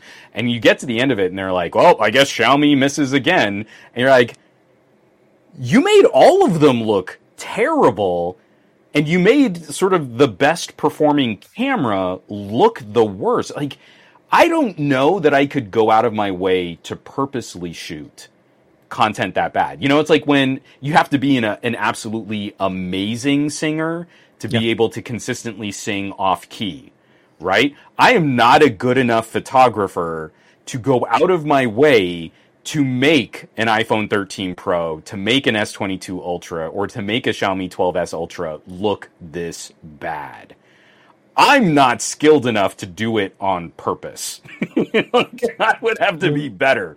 So again, that, that's kind of where he's coming from with these jokes, and I've been making these jokes on other people's live streams, so it's it's totally fair that they're coming back to me. But I, I, I really feel for consumers right now because the iPhone 14 Pro offers something you uh, sort of fresh and new for iPhone consumers. It's something that we've been playing with since the Galaxy S20 Ultra here in Android land. Mm-hmm. We're pretty well versed on these m- much much larger pixel binning sensors, brilliant stuff on Pixels, brilliant stuff on Vivos, like we kind of get it now. Yeah if you were an iPhone consumer, this could actually be a, a, a purchase motive. A, a, this this could actually motivate a purchase. Like this could convince you to flip your phone sooner than you might have otherwise bought a new phone. Yeah, this type of new camera sensor technology is fascinating. It has such a a, a tangible, unique perk.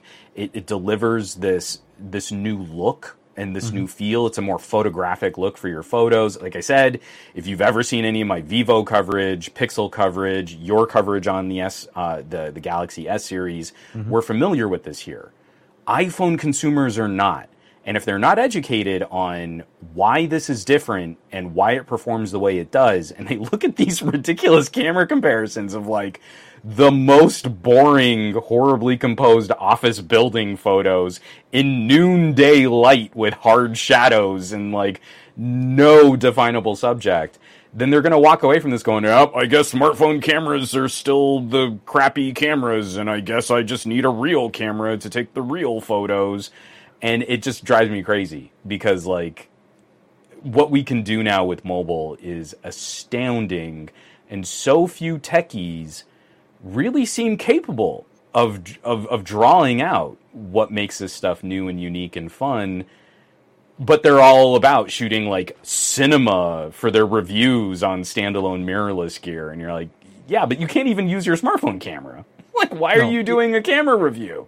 You've shown me. I should if a techie shows you that they can't take good photos with a phone camera just believe them that they are bad at taking photos. pictures don't don't blame the phones. The phones are doing some incredible stuff these days. Uh, but be- believe the techie when they say, oh, "I don't know, these smartphone cameras kind of suck." And you're like, "Yeah, because you're a terrible photographer. This is if, hilarious." It seriously is with most phones, even with most phones, even with um, more budget side friendly devices, in good enough lighting, there is very few devices that will take a really bad picture. You you should be able to take decent pictures even with again lower end, lower megapixels uh, cameras, and it depends on the composition. It depends on how you're using the camera and being comfortable using the camera and getting used to it. Uh, to me, it it really it does it's a disservice to anybody that's trying to look up and trying to do some research to stumble on something like that because it, at the end of the day it hurts. It not only does it hurt the device that you're trying to shine on it's the it hurts the other devices by just by association for some reason. So to me i i worry and it's just but it's repetitive. It just keeps going and going and going. I'm like new devices come out new comparisons come out and we we get similar you know examples but i mean like I, have been i've been calling this kind of this kind of junk out since i saw cnet give a, a give a poor review to the camera performance Very, i love that. the lumia I, uh, 1020 oh yeah yeah. And I remember like, oh man, they got the Lumia 1020. I was super excited about the Lumia 1020. I, I think I had already been shooting on some of the Nokia phones for a while. Yeah. And I'm reading this article just like, well, the iPhone is a far superior camera system and it does this and it does that. And it's so hard to use the 1020. And you're like, what are you talking about? Like, I, I, no one who owned the 1020 got bad shots out of the 1020. You definitely had to plan ahead. It was a slow camera system. Oh yeah, we talk about shutter lag today. Yeah, absolutely. That, yeah. That's even totally Samsung has shutter then. lag, but yeah, no.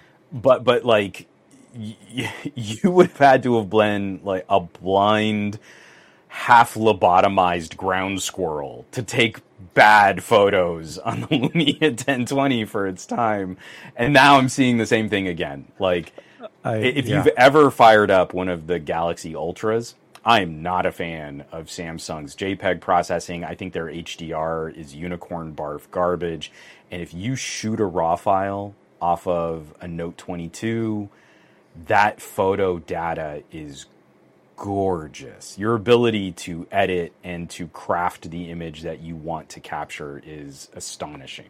Yeah. A Vivo, similarly. A Pixel, similarly. The Xiaomi, this 12S Ultra is just a monster in terms of optical performance. And I'm just looking at like these major uh, tech review outlets, and I'm looking at these images. Just how how do you hate your eyes so much that you're shooting photos this poor to try and inform your readers on what's going on in the world of smartphone photography just makes me so crazy.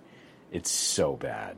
No, absolutely. And I think it's uh, all I have to say is it, it's sad that it's still going on, but I think at the end of the day, we need we need more creators, more content creators that are I mean, it's good to look around, obviously, and check out different oh, creators oh, to see how the things. I mean, so done. so we we've got a pretty good crew. I mean, you know, like there, uh, uh, Barry has been talking up camera sensors. You and me, we've been talking up oh, camera oh, yeah, yeah. capabilities and stuff like that. But genuinely, and, and, and I mean this, like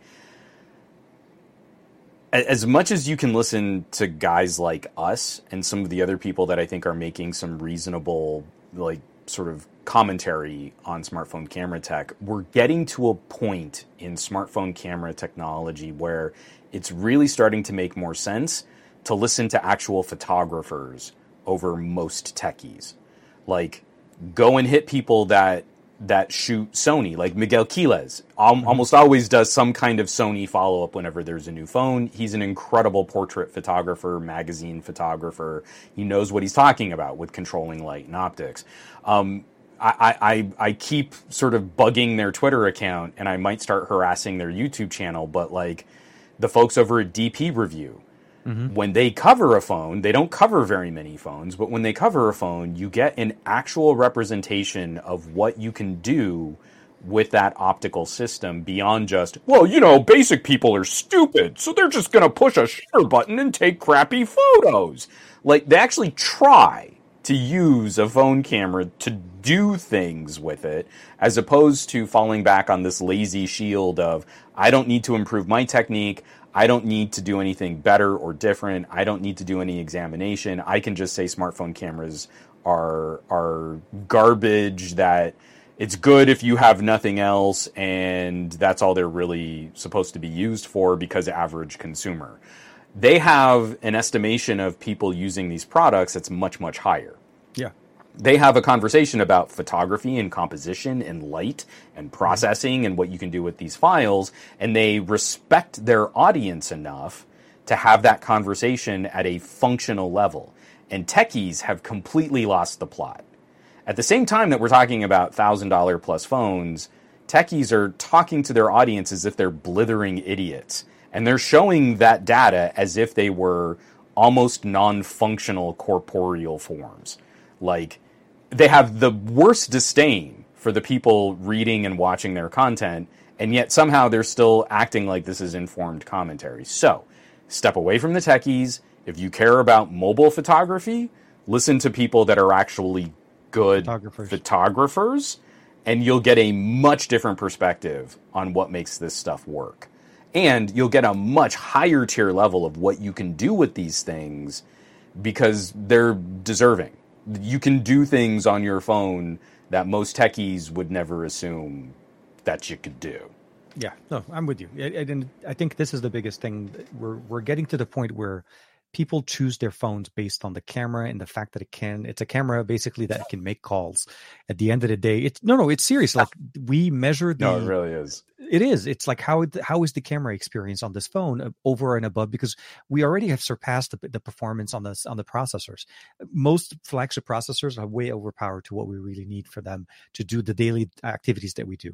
Mid-range yeah. processors have soared and have been performing amazingly well for the last two to two years or so ever since the 7 series started with the 765 around and we still see it. Uh, the 870 is still making its rounds uh, uh even in 2022 uh, in later yeah. the you know I, I think i just saw the, a phone that just got launched with it. The camera experience, the camera processing, the camera technology is truly becoming a signature uh, uh, for a device and a lot of people are starting to look at that and you're right a photographer is obviously first and foremost where we're aspiring to get every company that releases a new camera system always tries to make this bridge between DSLRs and handheld camera devices on our yeah. on our phones. And it, it, this is something from the days back in Huawei days from Mate 20 Pro. This is exactly how it is. Everybody keeps saying this is as good as a DSLR. But at the end of the day, you're right. To truly test the system, does it really perform as good as a DSLR is? You know, a, a person that uses the DSLR as as their primary source of income uh, tool should be able to measure it a much better. And like you said, Miguel would be definitely a, a, pretty good example. Well, and and and to me, it's it's we've got to be really careful with casually misunderstood phrases. We're saying things like, you know, the marketing is saying things very sort of generically consumer. Oh, dumb. absolutely. Yeah, yeah, yeah. There's the, the, the marketing is making like, oh, it's going to be better than a DSLR. It's going to be better than your standalone camera, and better is such a a morphable word it's it's such a nebulous, ill-defined spec. Like you, me- how do you measure the better-erness of your camera? Is it seven betterers or is it thirty-seven betterers? Um, we are at a point where it is making sense to start talking about crop factor and equivalent performance. Yeah. I like holding up the Xiaomi because it is within spitting distance of Micro Four Thirds. So I have a couple micro four thirds cameras. I've got some pretty solid micro four thirds glass. The crop factor on micro four thirds is two times. So you multiply your crop factor by the focal length and the aperture, and you can get the similar looking performance to a full frame camera. Remember that the crop factor of two. The crop factor on a Xiaomi is 2.6 okay. and it fits in your pocket. Pocket. So my thousand dollar lens for my Panasonic Lumix is a is a twelve to thirty five f two point eight. At 12 millimeters, that is equivalent to the look and to the focus fall off that I would have on a full frame camera at 24 millimeters at f5.6. F5.6, yeah. Crop factor of 2. Multiply 12 by 2. You get 24 millimeter focal length. Multiply the aperture, f2.8 by 2. That's 5.6 the Xiaomi, in terms of look, field of view, and optical performance, is going to be similar to a full frame camera at, at 23 millimeters at f5. So the focus fall off is faster than my thousand dollar mm-hmm. micro four thirds lens. Yeah, you're getting that one. Yeah, the point. It, oh, yeah. The binned pixel size is about the same size as on my G9. So even when I'm looking at raw performance, the texture and grain on the 12S Ultra is very similar to a Micro Four Thirds camera. It's like I've got a 23 millimeter rangefinder camera in, in my pocket. and it's also a phone that is extremely high performance and it plays games great. I mean, like, speaking of phones and out of curiosity, does does it perform well on on U.S. Uh, services? Uh, I mean, for, nah, nah, it's yeah, okay. Okay. It's not great. I really can't use it as a daily driver, and it just makes me even sadder. Like my Vivo X80 Pro seems to handle T-Mobile in my neighborhood a little bit better. Okay. This this Xiaomi, like I do get LTE. It's not I mean, I don't have great LTE coverage in my mm. neck of the woods, in my neighborhood, and this is really not playing great with my towers around me. Um, it, the, the X80 Pro is is a little bit better. I, I it just again, sorry, rambling. The X80 one Pro is, is intended is super for more rambling. international market with it, as opposed yeah, to for, for sure, and and it does seem to to support some of these extra 4G bands a little bit better. But but kind of bringing all of this around yeah. Um, when we say things, you know, like Sony made that announcement, like we're looking at smartphones and mobile photography as the next stage, and the optical and uh, photography performance is going to start outpacing standalone cameras.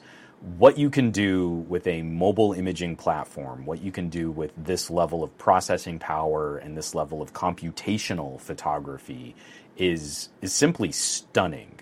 Mm-hmm. And if you're not really looking at what the capabilities of this are, then you're grossly overspending, even at like five or six hundred dollars.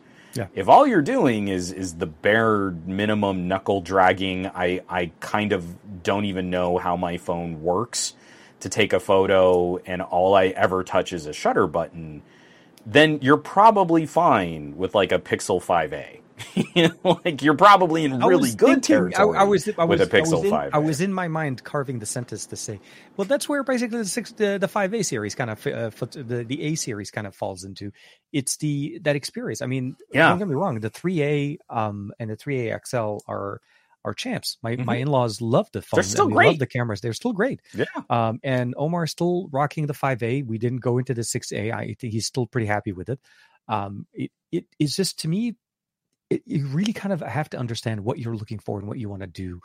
It's not one. Well, that's just it. I don't think consumers can. I don't think consumers can understand what no, they, they want and the, what they're they looking for. Access to that. No, when they go because the, the data they're most likely to consume on these topics is often garbage. The highest visible conversations well, that are taking place with mobile imaging are not very well uh, produced Composed. or structured. No, no, I, I agree, and but I also think that going into a store, you're you're pretty much stacked into a conversation that is based on either commission or what's what's placed in front of or you. Or just what's popular. yeah. Store. No, yeah, literally, you walk into any any carrier store, the first thing you see is an iPhone and a Samsung. You'll see a Pixel later, and then you may see a uh, OnePlus later on in a T-Mobile store. Um, right. Uh, but you know uh, the sad little dusty corner off in the back. No, no, I mean, but seriously, like there was a couple of new the the REVVLs, the REVVL series on T-Mobile. I just got a couple phones. Yeah. Um, I'm hopefully going to be putting some videos on those. Uh, the REVVL Six and the REVVL Six Pro, uh, MediaTek Dimensity 700 powered processor. Uh, they're large displays, decent um, battery uh, size on there. You know, great content consumption. You know, not exactly going to be the best performers when it comes to cameras, but still from what they, for what they serve and what what you need, this may be the, a good device for you. The Pixel 5a mm-hmm. on the other end or the Pixel 6a could definitely be more of a mid range. Uh, I want to be able to take good pictures, but not necessarily have to worry about how to take those good pictures. I feel like Google does a pretty decent job with their algorithmic processing and not have to step up to the 6 and 6 Pro. Uh, Samsung Samsung's approach to processing is is a taste. It's kind of like how the iPhone uh, processing is a taste. You you enjoy it, you you're comfortable with it, and when you start I don't think people are really enjoying the iPhone style of processing. I, I, mean, there has to be so something... many people complaining about. No, but that's just it. It's like I think they get their phone despite so many of these areas where Apple has fallen behind, and I think a, a good chunk of this is the pain points in leaving an ecosystem there's and the social conditioning of not being the green bubble in their circle of family and friends. That, that and I'm comment, speaking mostly here for North America. No, no, I know, I know. I Tim see so many people complaining. A, an iPhone to his grandmother was just yeah, exactly. Disgusting. You might as well just like say the bullying parts out loud at this yeah. point. Um, and not that Tim Cook didn't testify under oath that bullying was not a part of Apple's DNA, but you know he he does it too. It's great. Yeah. Um, I, do we want to call that perjury? I think it sounds like perjury, but I'm not going to say it is perjury. Um, but I, I think so many people have complained. Again, I bring up that article from the New Yorker. I'm looking at people pointing this stuff out, like on Instagram. Why does the iPhone do this to my photos? What is this splotchy look when I'm in good light? Mm-hmm. I, I, took a photo at the park and it looks like an oil painting, and you're like, what? no, people keep buying them, so Apple's not going to do anything to change. They're not going to they're not going to fix something that's not broken in terms of them making money. So then we bring up these other options and these other solutions and we say like, well, if you really care about this, you might want to look at another alternative. Oh, but the ecosystem and I can't leave and green bubbles and I've got all this stuff in iTunes and you're like, okay, then I guess you just have to suffer spending $800 or more on Every cameras time. that don't perform that well. So, whatever your family memories might be worth to you, however valuable they might be, Apple is happy to take your money and not fix those problems for you. Oh man. And the message doesn't seem to break through because we can't actually have kind of a fair even consistent conversation about what competition looks like. Not not And I know it's a lot. It's a lot to ask someone to switch ecosystems, but like if you say you care about these features, staying with Apple is not the good strategy if you really think you care about these types of solutions. It it it takes it's it's a weird plate. You're right. It is it is something that it's hard to to it's not that I ever try to convert somebody from Android to iOS or from iOS to Android. I typically try to explain and I try to look at him from what is it that you're looking for and are you happy where you are? If you're not happy, let's start looking at some options. If you are happy, then maybe you are okay going into the next generation of the phone that you have because that's what you're comfortable with. Um, iPhones for me have not had the impact on me that made me feel like, oh my God, I got to switch ecosystems. It's been more so I, I it's I always looked at them in, in, a sense of like, okay, don't get me wrong. I understand the appeal of what iPhones have done, the consistent uh, system that has been exactly the same ever since we've had seen the first generation of, uh, of the iPhone, minorly improved here and there. Uh, but overall, mm-hmm. for the most part, it's a very familiar ecosystem. You know yeah. where things are for the most part. I just chose ever since the beginning for my own personal experiences. I always loved to tinker. I always loved the option of being able to mm-hmm. make my experience on Android a unique experience, one that I like to enjoy, and may, right. maybe make my device a little bit different. But but this is what's interesting is we're getting to the iPhone 14 Pro because I'm piggybacking on, on what you're talking no, no. about here because yeah, yeah. because we're seeing some of these camera conversations and they're saying like oh well they haven't really fixed this kind of HDR JPEG processing and now we've got tech reviewers out there saying, like, oh, but if you shoot Apple Pro RAW, look at how much more detail there is and look at how it captures the image better and look at how it's not oil painting and you can you can edit this photo and you can put and you're like wait a minute. These are exactly the kinds of youtubers and influencers who would always poop all over those types of points when we would talk about a Samsung yeah. Hey, if you don't like this image processing, go into your pro mode. Oh, you shouldn't have to though. You shouldn't have to do that. It should just work. Consumers aren't going to use modes and, and settings and things. It should just work. And now we've got people out there shooting the crispiest of cinematic video for their iPhone reviews talking about, well, you just need to switch over and shoot Pro Raw if you want the better image quality, you just gotta shoot Pro Raw and then edit the photo, and then you get that. Or you could use a third party app and yeah. get a regular raw image, and is you can bypass Apple's image processing that way. And you're like, well, then what's the point of owning an iPhone? An iPhone, if, you're if you care about the cameras, like if I have yeah, to go to a third party app, I can use any phone. I, I could pull out this Xiaomi and get an even better sensor and use a third party app. Ever, ever able to get the Google the Gcam installed on an iPhone, but that obviously will never happen. the day that happens, when they're oh, like, no. you know, an iPhone takes better pictures with a Gcam on than it can. On, on, sorry, I, I mean, God, I'm I'm really anxious to see how much longer Gcam is going to evolve with the current generation of pixels as yeah. Google leans more and more on Tensor. Like if Tensor really starts incorporating very specific um, image processing pathways on their ISP yeah. that can't be mimicked with a Qualcomm as ISP, then I, I don't know. I mean, like I, I want to say like maybe it's another two years of pulling the camera app off of Pixels and making them available to other phones. I, I think. Um, with, it's going to be funny to see because there's such a little cult of Gcam well, no, no, out absolutely. there. Absolutely, but what we're seeing right now is is the the fact that is Tensor's even on the A series.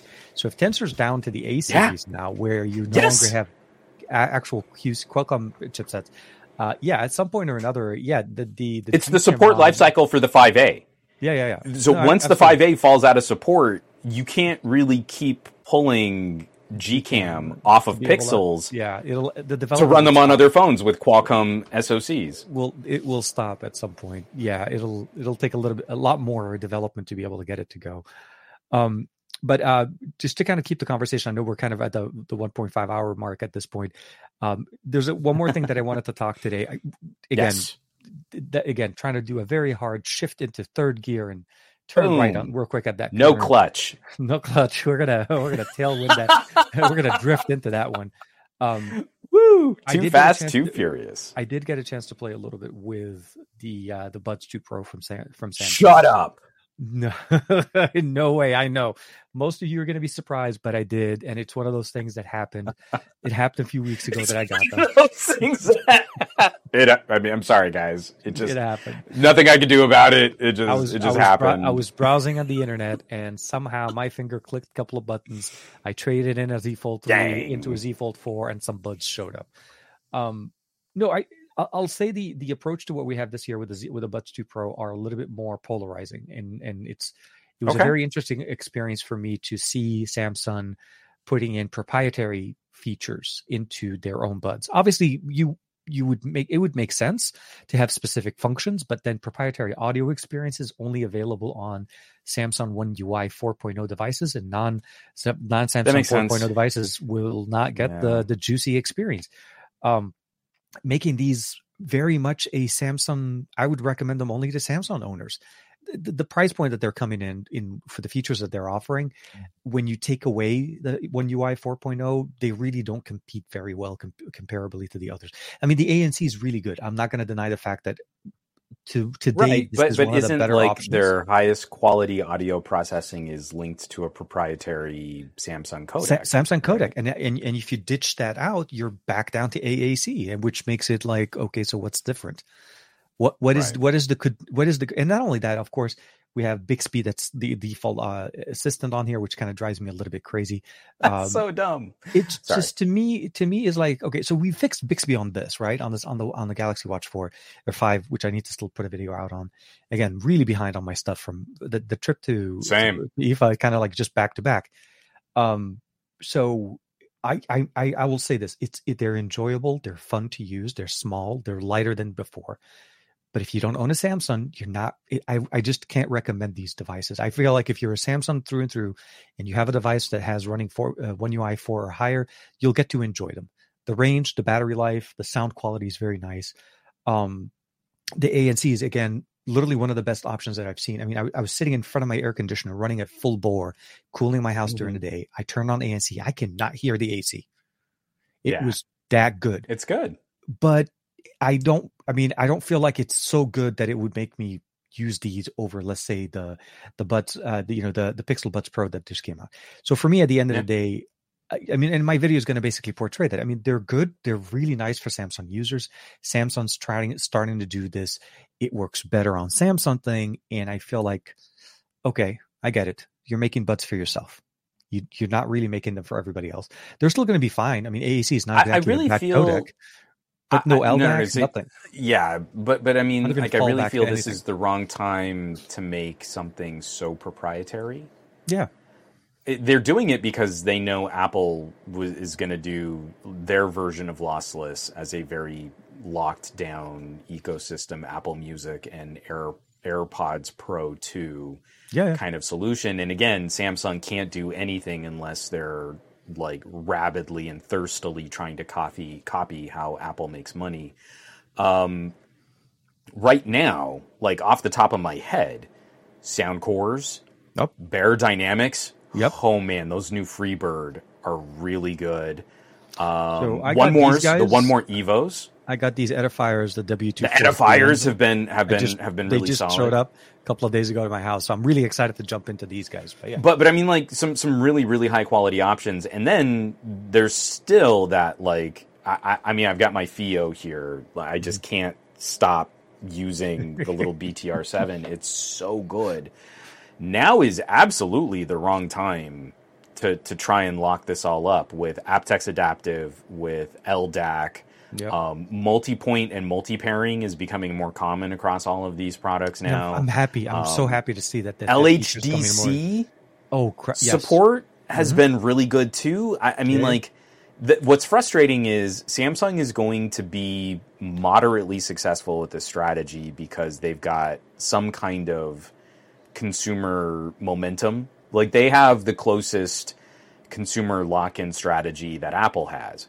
But if any of us are kind of in this kind of a tech conversation or you're uh, lurking in the chat on tech videos like this, now is absolutely absolutely the time to talk to your family and friends and say like what is it that you care about? Because if you care about sound quality or compatibility, or if you care about range, if you care about drivers, if you care about fit, if you care about any of these other things, you could spend less and get incredible Way oh, solutions oh, that then play nice with everything. It's not yeah. just going to be, oh, these earbuds are only going to support and, and for me, my this Samsung is, phone. This is the weird part that I feel like, okay, so I understand devices are going to be specific. These are manufactured devices. These are their own ecosystem. Everything builds in there buds are intended to be used with multiple devices you're supposed to be able to connect them to whatever device you want to use and get an experience that's similar we've seen them do this before sure. where they allowed you to use similar experiences on app on iphone as well as uh, on ios and as well as android mm-hmm.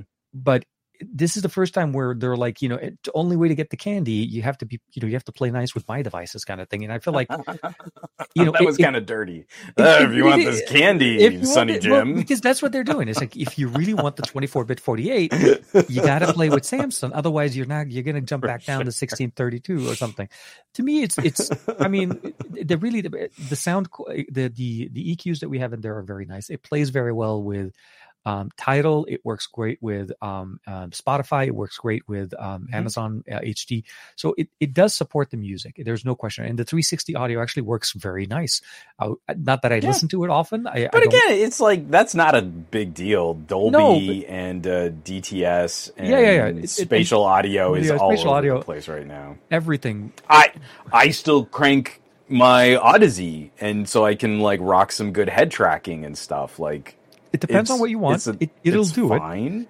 Yeah. It it just to me was like first time seeing this somewhat of a gate situation going on. And uh, the reality is more than likely somebody that owns the Samsung device is more than likely going to look at these. They're not going to be coming up on somebody's radar if they don't own a Samsung for them to look for Samsung, yeah. you know, AKG tuned experience um, to what we get there. So at the end of the I day, I just think it's sad if you, if you know that there's going to be a not insignificant number of people um, not very many, but there are going to be a group of people who buy in on this and then maybe they try to step outside. maybe they try to pick up a Motorola, or maybe yeah. they try another phone, and you're or, like, wait or, a minute, or no, what about my they, Galaxy they, Watch? They pair it wait to a, minute, a non-Samsung tablet. Yeah, what if they have like a TCL tablet or something like that? Exactly. Yeah, and, and then they're like, wait a minute, hold on a second. Why does it not sound the same? It's the same music app. I'm or why isn't this working? Or why yeah, is yeah. this menu uh, structure different? And that to me is kind of the, the the most disappointing and the the scariest aspect of this kind of ecosystem lock in when Android shouldn't be that. That's no, not that's, that's the main thing about Android. It's it is the flexibility. It's the ability of customizing and be able to use things across devices without uh, typically losing features. I mean, don't get me wrong. Um, LHDC isn't available on every device, and I know when OnePlus first no. announced it, wasn't available on everything. It was as as you proved it yourself. It was available on Xiaomi devices for OnePlus Buds first, before OnePlus yeah. devices could do it but but again, it was agreed upon by a number of companies that you at least had some kind of broad compatibility. Yeah, and then you can you can definitely again, I'm not saying that this is always going to be seamless and easy. I do think it's a little frustrating trying to line up what has aptX adaptive support because I've got a Pixel.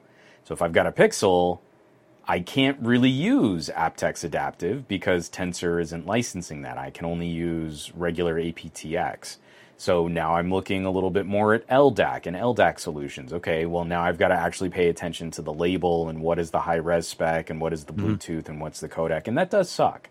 I'm not saying that's always going to be easy for for consumers to figure out, but I also know we're in a chat with 30 people right now. Yeah. And we are the people in our circles of family and friends that can help illuminate this is what you need, this is what you have, this is what's going to play nice together I think that's probably going to be the better fit solution for you. And I feel this is another one of those times where we'll complain about Apple like business business practices getting picked up by Android manufacturers. We're probably going to lose. We're probably not going to win this fight, but it doesn't mean we need to support it. It doesn't mean we need to be apathetic and we can try to prolong it and fight it for as long as we can. I'm not gonna just roll over and say, "Oh, I guess everything sucks now." Um, I'm at least gonna say, "Hey, I don't think that's a good way to do business." There are these other alternatives that I'm going to support. I'm actually going to vote with my wallet. Yep. And you can choose to, or you can choose to just do whatever is easier for you and your gadget use. But this is why I'm doing what I'm doing. Or and those kinds just, of conversations. You could pick up one of these guys. Or you could just uh, pick uh, right now. you can wait. Yeah. Wait. Wait until Samsung decides that they need to do a portless phone because Apple made money on it, and then your wonderful two hundred dollar ESS DAC with. THX amps can't be used on your fancy Galaxy phone. And you can't use your FiiO with your Galaxy phone because Samsung wants to support their high, high res audio codec, and it doesn't support the chipset in the BTR7 so you can only do AAC. Because like again, this is not like me making stuff up. Like this is oh, not this is beyond reality. the pale. Yeah, yeah, yeah. This is this. I, I very clearly see in the next three years Samsung making a play on these types of features, this type of support, and those kinds of accessories because they'll make more money on it. They weren't supporting LDAC full fledgedly on the S22 on the S21 Ultra hmm. fully all the way till the S22 Ultra where they started having better LDAC support. I was having yeah. problems getting LDAC to stick on most of my head earbuds at the time. Um, the long story is this. We're seeing more and more companies. I mean, Apple obviously is leading the way with their own approach. And, and I understand with the statements of saying, you know, there's no bullying, there's no whatever, but there's the whole exclusivity of everything that makes it very hard. And I understand there are things that are beyond the issues. There are things that keep people in the ecosystem. Um, and at, at some point android for some reason either makes fun of it for a little bit and then suddenly uh, copies it for for what we see the okay. esim situation is will you know will permeate we will see more and more companies do that and um i'll say this next very, year we're going to see manufacturers getting rid of sim the the REVVL both the REVVL 6 and the revel 6 pro did not come with a charger in the box to me these are budget yeah. phones, right? Like 175 to 200 and something dollar phone. They're not really. I mean, the, the the taking out the charger out of that box made no sense to me because of the what what how many pennies are we saving? We're not talking about fast charging. We're talking about just a standard charger. Somebody that's buying a, a price point of a device like this typically will not be running from phone to phone to phone to phone. More than likely, this may be a first phone for somebody. So to me, it was surprising to see that even at that price point, we're seeing budget friendly devices lose the box, lose the charger.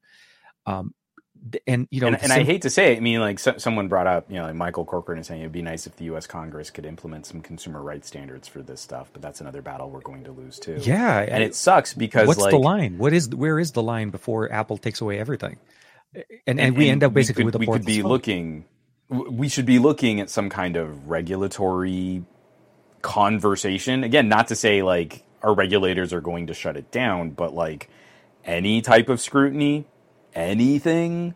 This is an environmental impact. This is a consumer rights impact. This is a competition impact. And no one is asking questions about these kinds of business practices. So and, and, and we're long overdue a massive market correction. No, no, absolutely for how these companies do business. It's but it, it is the concerning part about it is the the approach of if Apple does it, then everybody will accept it kind of situation. I don't, I don't, I don't mm-hmm. get but the eSIM conversation still hasn't been really fully resolved because it's a US only approach for some reason. Now Apple's doing something specific yep. to our to the US market as opposed to the rest of the world. Because so the they also know they'll face the least market regulatory scrutiny here in the United States over competition because our carriers are going to love, love that it's more difficult to swap. Yeah, absolutely. Yeah. They don't want you to change devices. They want to know exactly what phone you're on. They want to be able to get the as much data as possible off of it. Um, and you know, God help us the day we get where we can no longer use unlocked phones on some on, on a carrier specific because they don't like unlocked. Right. And you only have to use your phone from the one from oh, them. I mean, that's already a thing on AT and T. Oh yeah, no, and it's always been difficult on Verizon. So now it's like T-Mobile, and they're not I, great with five G. I'm, so. I'm, counting. I'm, so this is where my concern uh, coming. Okay, so we are obviously 2022. This is this is just reading in the next couple of years worth of devices that are coming up. We, you and I change phones an amazing amount of time, way too much to even count. And I and I don't want to make it sound like it's a bragging thing, but it's part of the, the job. We we typically jump job. from one phone yeah. to the to the other, and there is a number of our devices that we review that are not U.S. sold. They're not U.S. supported. They're not rated. They're not certified to run officially or to be sold in the U.S. They do operate. They work, but it would make our job a, quite a bit harder for us to be able to do work and function when our devices are not supported. So we would be able to only review them as a Wi-Fi connected tablet or Wi-Fi connected mm-hmm. device, which makes it very hard for us to make a good review comparison to a device that could potentially sure. like you know want to somebody import it to the US because nobody's going to import a phone if it's just for a camera and a tablet experience. Yeah. So I'm I'm worried, but, I'm concerned, but I'm hopeful I'm hoping that we'll have more automated functionality added as as time goes on as and and mm-hmm. maybe some regulatory configuration in there to help us be more in control of our eSIMs similarly to the way we are with our regular SIMs uh, in the future yeah. so that we can actually switch and that internationally eSIMs become more popular as well that means international devices that we import carry an eSIM functionality because not all of them do that's the other thing that well, I, I, just see where, especially here in the United States, we're going to be the tip of the spear on. Well, every time you need to swap your phone, you're going to call us, and you're going to have to wait in this queue, or you're going to have to wait in this and, chat, and maybe online. pay a fee, and maybe pay and, a fee. That's the other thing. you're going to have to pay a fee. Like we used to have to charge you for a new SIM card, and yeah. isn't that the same thing? For the convenience of not having to poke a pin tool into your phone, it's gonna happen. And activation, I mean, it's an activation so for me is one of the the most ridiculous charges I've ever seen in my life. Yeah. It's it's a charge for you to input a number into a computer.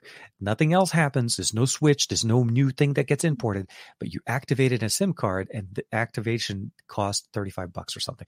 To me, that was always kind of like seriously. Uh, and again, you know, like I, I take my SIM card out of my phone, I put in the APN settings, and then I put it into a new phone, and that new phone knows how to talk to the so there's literally been zero benefit or zero assistance. I've taken up no time. I've taken up no resources from the carrier. Yeah. I did it all myself. And you know for a fact that eSIM, well, you can trade your phone three times a year. Then after that, we'll have to charge you four ninety nine for a processing fee because it's just it's it's network management fees because reasons. Because re- and, exactly. and it's gonna come. Be, be, because we said so. It, no, I know, I know. It it sucks. It it really sucks. Um, there was no reason for the S for the mem- for the SIM card to be even tackled. There was no benefit.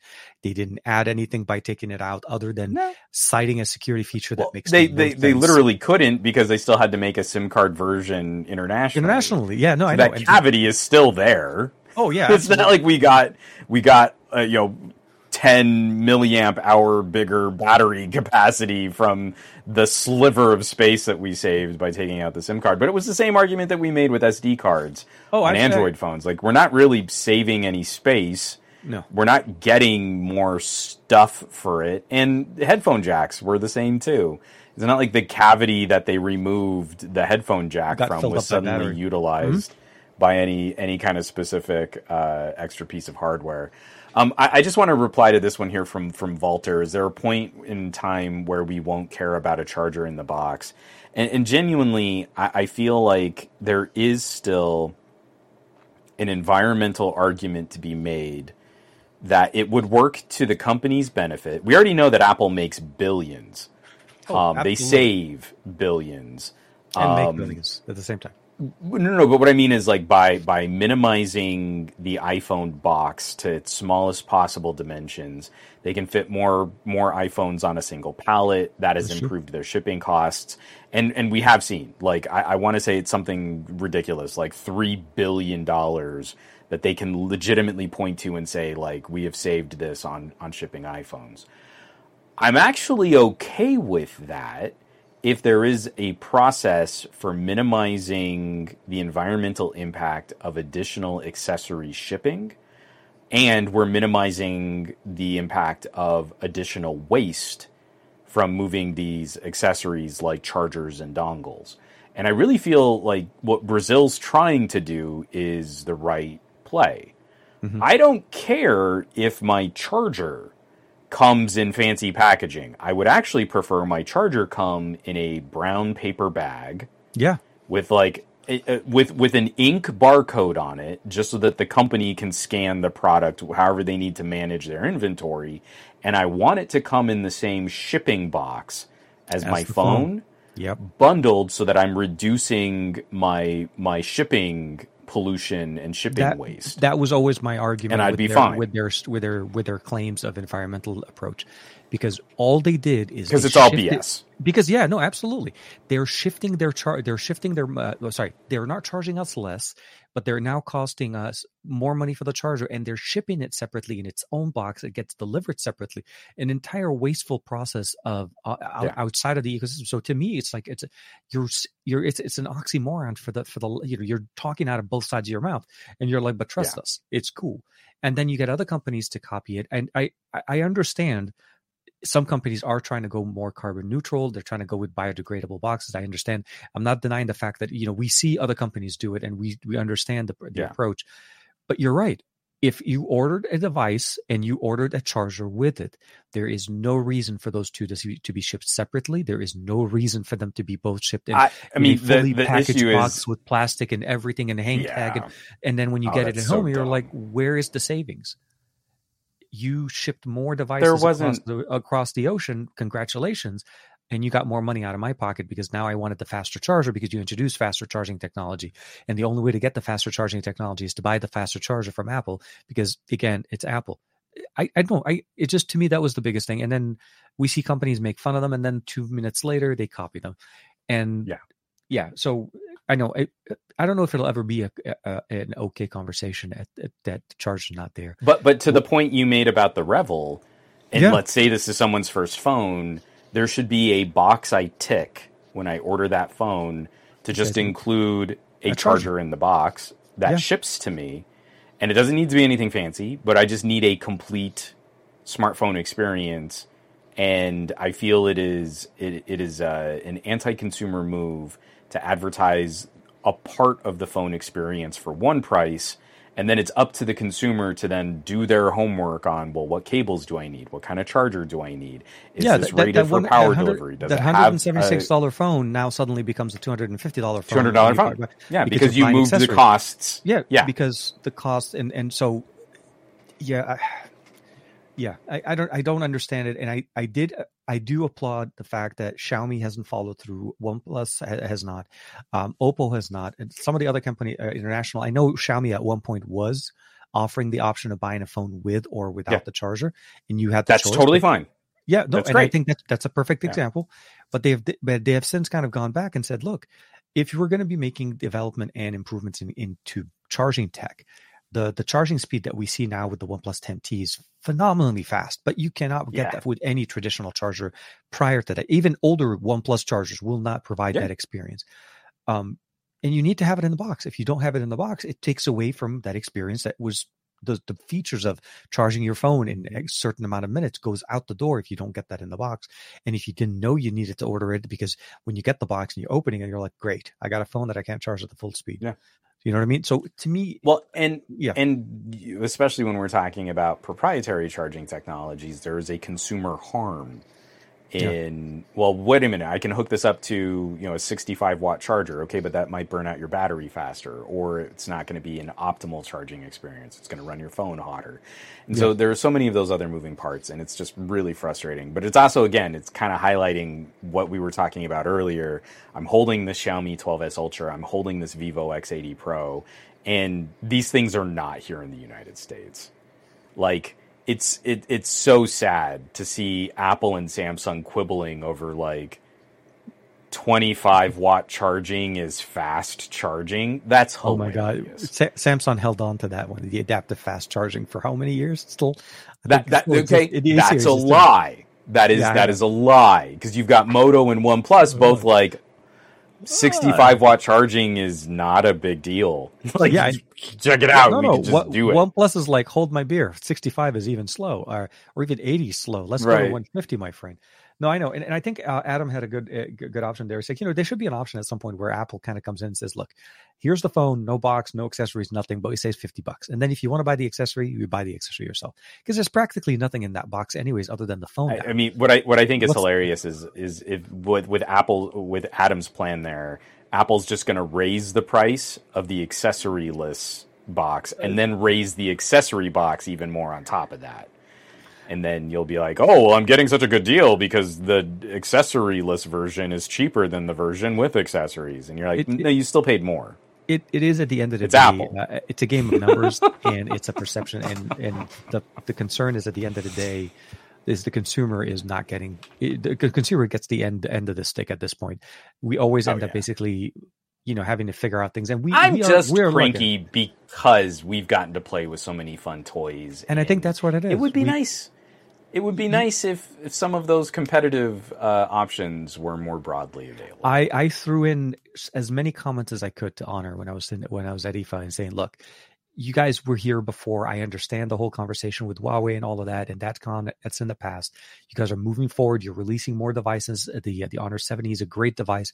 There's no reason why you guys couldn't come back in the capacity you were before on an Amazon type of an experience, mm-hmm. and you know have some kind of flavor of presence, at least offer something, because you always were able to do the best bang for the buck, and the X series always performed very well there's no reason. They're like, you know, at this point, it's not on our plan. It's not something that we're looking into. We want to really establish ourselves first before we start tackling other markets, specifically other areas where there's more higher competition and so on. So I, I understand, but I think at the end of the day, I said, look, this should be on the on the roadmap. This should be on at some point an, an comp, you know, like you unlock this at this level, kind of a situation because this is the return to glory of where your old the golden days of Honor were, and I think that's what I would love to be able to see Honor do. Um, but yeah, so uh, that was primarily like uh, one of the things I kind of saw there. So no charger, Golan saying no charger in the box. I don't buy this from manufacturers. It is, it is just, yeah, it, it is weird. End of 2022, we're seeing the disappearance of the of the SIM card, the disappearance of the headphone jack, the disappearance of the charger and the cable. We're, we're left basically with the USB C port right now and speakers. Oh yeah, I'm sorry, and the power button and the volume rocker, but you know, those are optional depending on the depending on well, now that you said it out loud, thanks everyone. Now TK just said buttons and USB ports on your phone were optional. I, now we know who to blame in 2023 when all that well, stuff down 2023 away. when the portless phone comes out. TK like, just jinxed us all on 9 15 2022. TK said, and that's what it is. Um, So I, I know. So on that note, the, on that note, and, here, and, here, we thought this this this episode was going to be a shill episode. No, uh, no, not. There was a lot of things to cover, but um, just for everybody that's watching with us, everybody hanging out with us late, uh, obviously in the evening. Um, what are you still? Is there anything else on the plan coming up? Yeah, yes, we're way behind. I have no idea what's going to come out tomorrow. I'm I'm going to try and write up an article on night modes okay. uh, camera uh, photo night modes because I think, uh, like I've been complaining about techies knowing uh, nothing about smart. I almost like swore really, really vilely. I gotta find um, the beep button. I, I, feel yeah, right. I need my own self censor button. Um, I, I, feel like again, this is another one of those things where I've got to kind of point at, hey, when you're complaining about low light photos being too good, you really don't know what you're talking about, and uh, there's these other uh, like situations that we kind of need to compare and contrast. So I, I, might try and publish that as a written article tomorrow. Okay. I, I, I, definitely have more um, accessory videos that I need to put out. I have comparisons that I need to put out. I've got a mini PC here that's really cool that I want to talk nice. about. It's a lot um, that I'm oh, trying yeah, to catch yeah. up on. And and like I showed you with that little piece of plastic wrap, I've got a, a major embargo. Embargo's video. broken all over the place. Yes. I, I hopefully I'm I'm not going to get um, you know, angry feedback from the client on that. Oh, you'll get a guy at your door in the morning, Mr. Juan Bagnell. We saw the plastic you know you have to take the video. no, I, so I'm uh, okay. So that's good. Hopefully something like that. Um, like I said, for me, it's really a game of catch up. Um, I've been on just trying to get things out. I, I think for me, I'll, I'll say this: uh, the the uh, the THX Onyx for me, I found the uh, the weirdest thing. I found that the THX Onyx with the Z Flip Four or even any of the Z Flips makes the best little media player, like the mini disc player that I've always had in the past. Like it's a tiny little right? player. Your music player runs there. You connect the, the, the DAC in there. You get great audio. You get the audio that you want, and you get the volume control. And you never have to f- open the phone. And I think that worked for me the most. I enjoyed it the most. That's why I used it for my thumbnail, because um, it looks the most compact. Right? It's like you. you right. And there was this case. Sorry here. Samsung and some of the other companies make these cases that look like little hooks make it clip to your uh, to your uh, the loops on your jeans. So um, either way, so yeah, uh, I want to put out the video tomorrow. Hopefully for the uh, the Buds 2 Pro, it'll be hopefully lunchtime. I got to shoot a little bit of more clips on it, um, and then uh, also kind of start finishing up the video on the Galaxy Watch Five. Um, I think this is the five. I'm not even sure which version this is. Is it the five? this is bad. I don't know. Um, this, is, this, yeah. is, this is pretty much the best tech commentary on the internet. I don't know. I, I, I have no out. idea what watch this is. I'm so tired. It, it is. It is. It is. It has been a long day. Um, I was I was over at a at an event in in LA for Zendure, the uh, the battery manufacturer, uh, the the, yeah. the charge yeah tech, and then so between that day job, morning, doing a whole bunch of the things, yeah, it it's been a long day. It's a lot. It is yeah. a lot. Uh, but I will I will make sure to have that at least that video tomorrow, and then um, start focusing on some stuff for next week. I I need to. Yeah, I, I need to figure out what I'm doing. I think I just need to kind of get get back into the groove of things. That one week travel threw me off. I don't know how mm-hmm. that, that, it had that much. Oh, recovery takes so long. Recovery, yeah, re- recovery was taking, and then but also kind of getting back on on track with the content and so on. Um, so it, it, was yeah, it was definitely there. And then sadly, I no longer have the Xperia 5 Mark IV. That had to go back. So uh, we'll hopefully we'll see we'll see if we we get our hands back on that one again in the future once it becomes available. But um, I do want to say thank you to everybody for hanging out with us, Jeff, uh, Adam, uh, Farhan, Michael, uh, El, uh, you know everybody kicking it with us, uh, G Martinez. You know, if I'm not, oh, Golan in there, came in a little bit later as well. Uh, Walter is in there. Um, Michael Peppertech. No, did I see Michael Peppertech in there somewhere? Oh, Michael Corrigan. Sorry. Um, and then Farhan's in there. Uh, Malik is in there as well. Uh, everybody taking their time, spending their time with us in this really beautiful evening. Nice weather uh, here we're having in Southern California. Um, you know, we're going to try to do better. Hopefully next week we'll have more more fun things to talk about other than just cranky conversations. Uh, but it needs to be talked about. There's things that are out there, unfortunately, sure. that are are, have gone too long with just being complacent and this is not right. We need to, this is what we're there for. We need to help. So uh, I want to say thank you, Juan, for hanging out with us and uh, sharing some of your knowledge with us as well. Thank you, everybody. Hope you have a great evening. We'll see you next week for another episode of the best of our week, and of course on the Android Bay and the SGGQA in the near future. Heck yeah! Take care, everybody.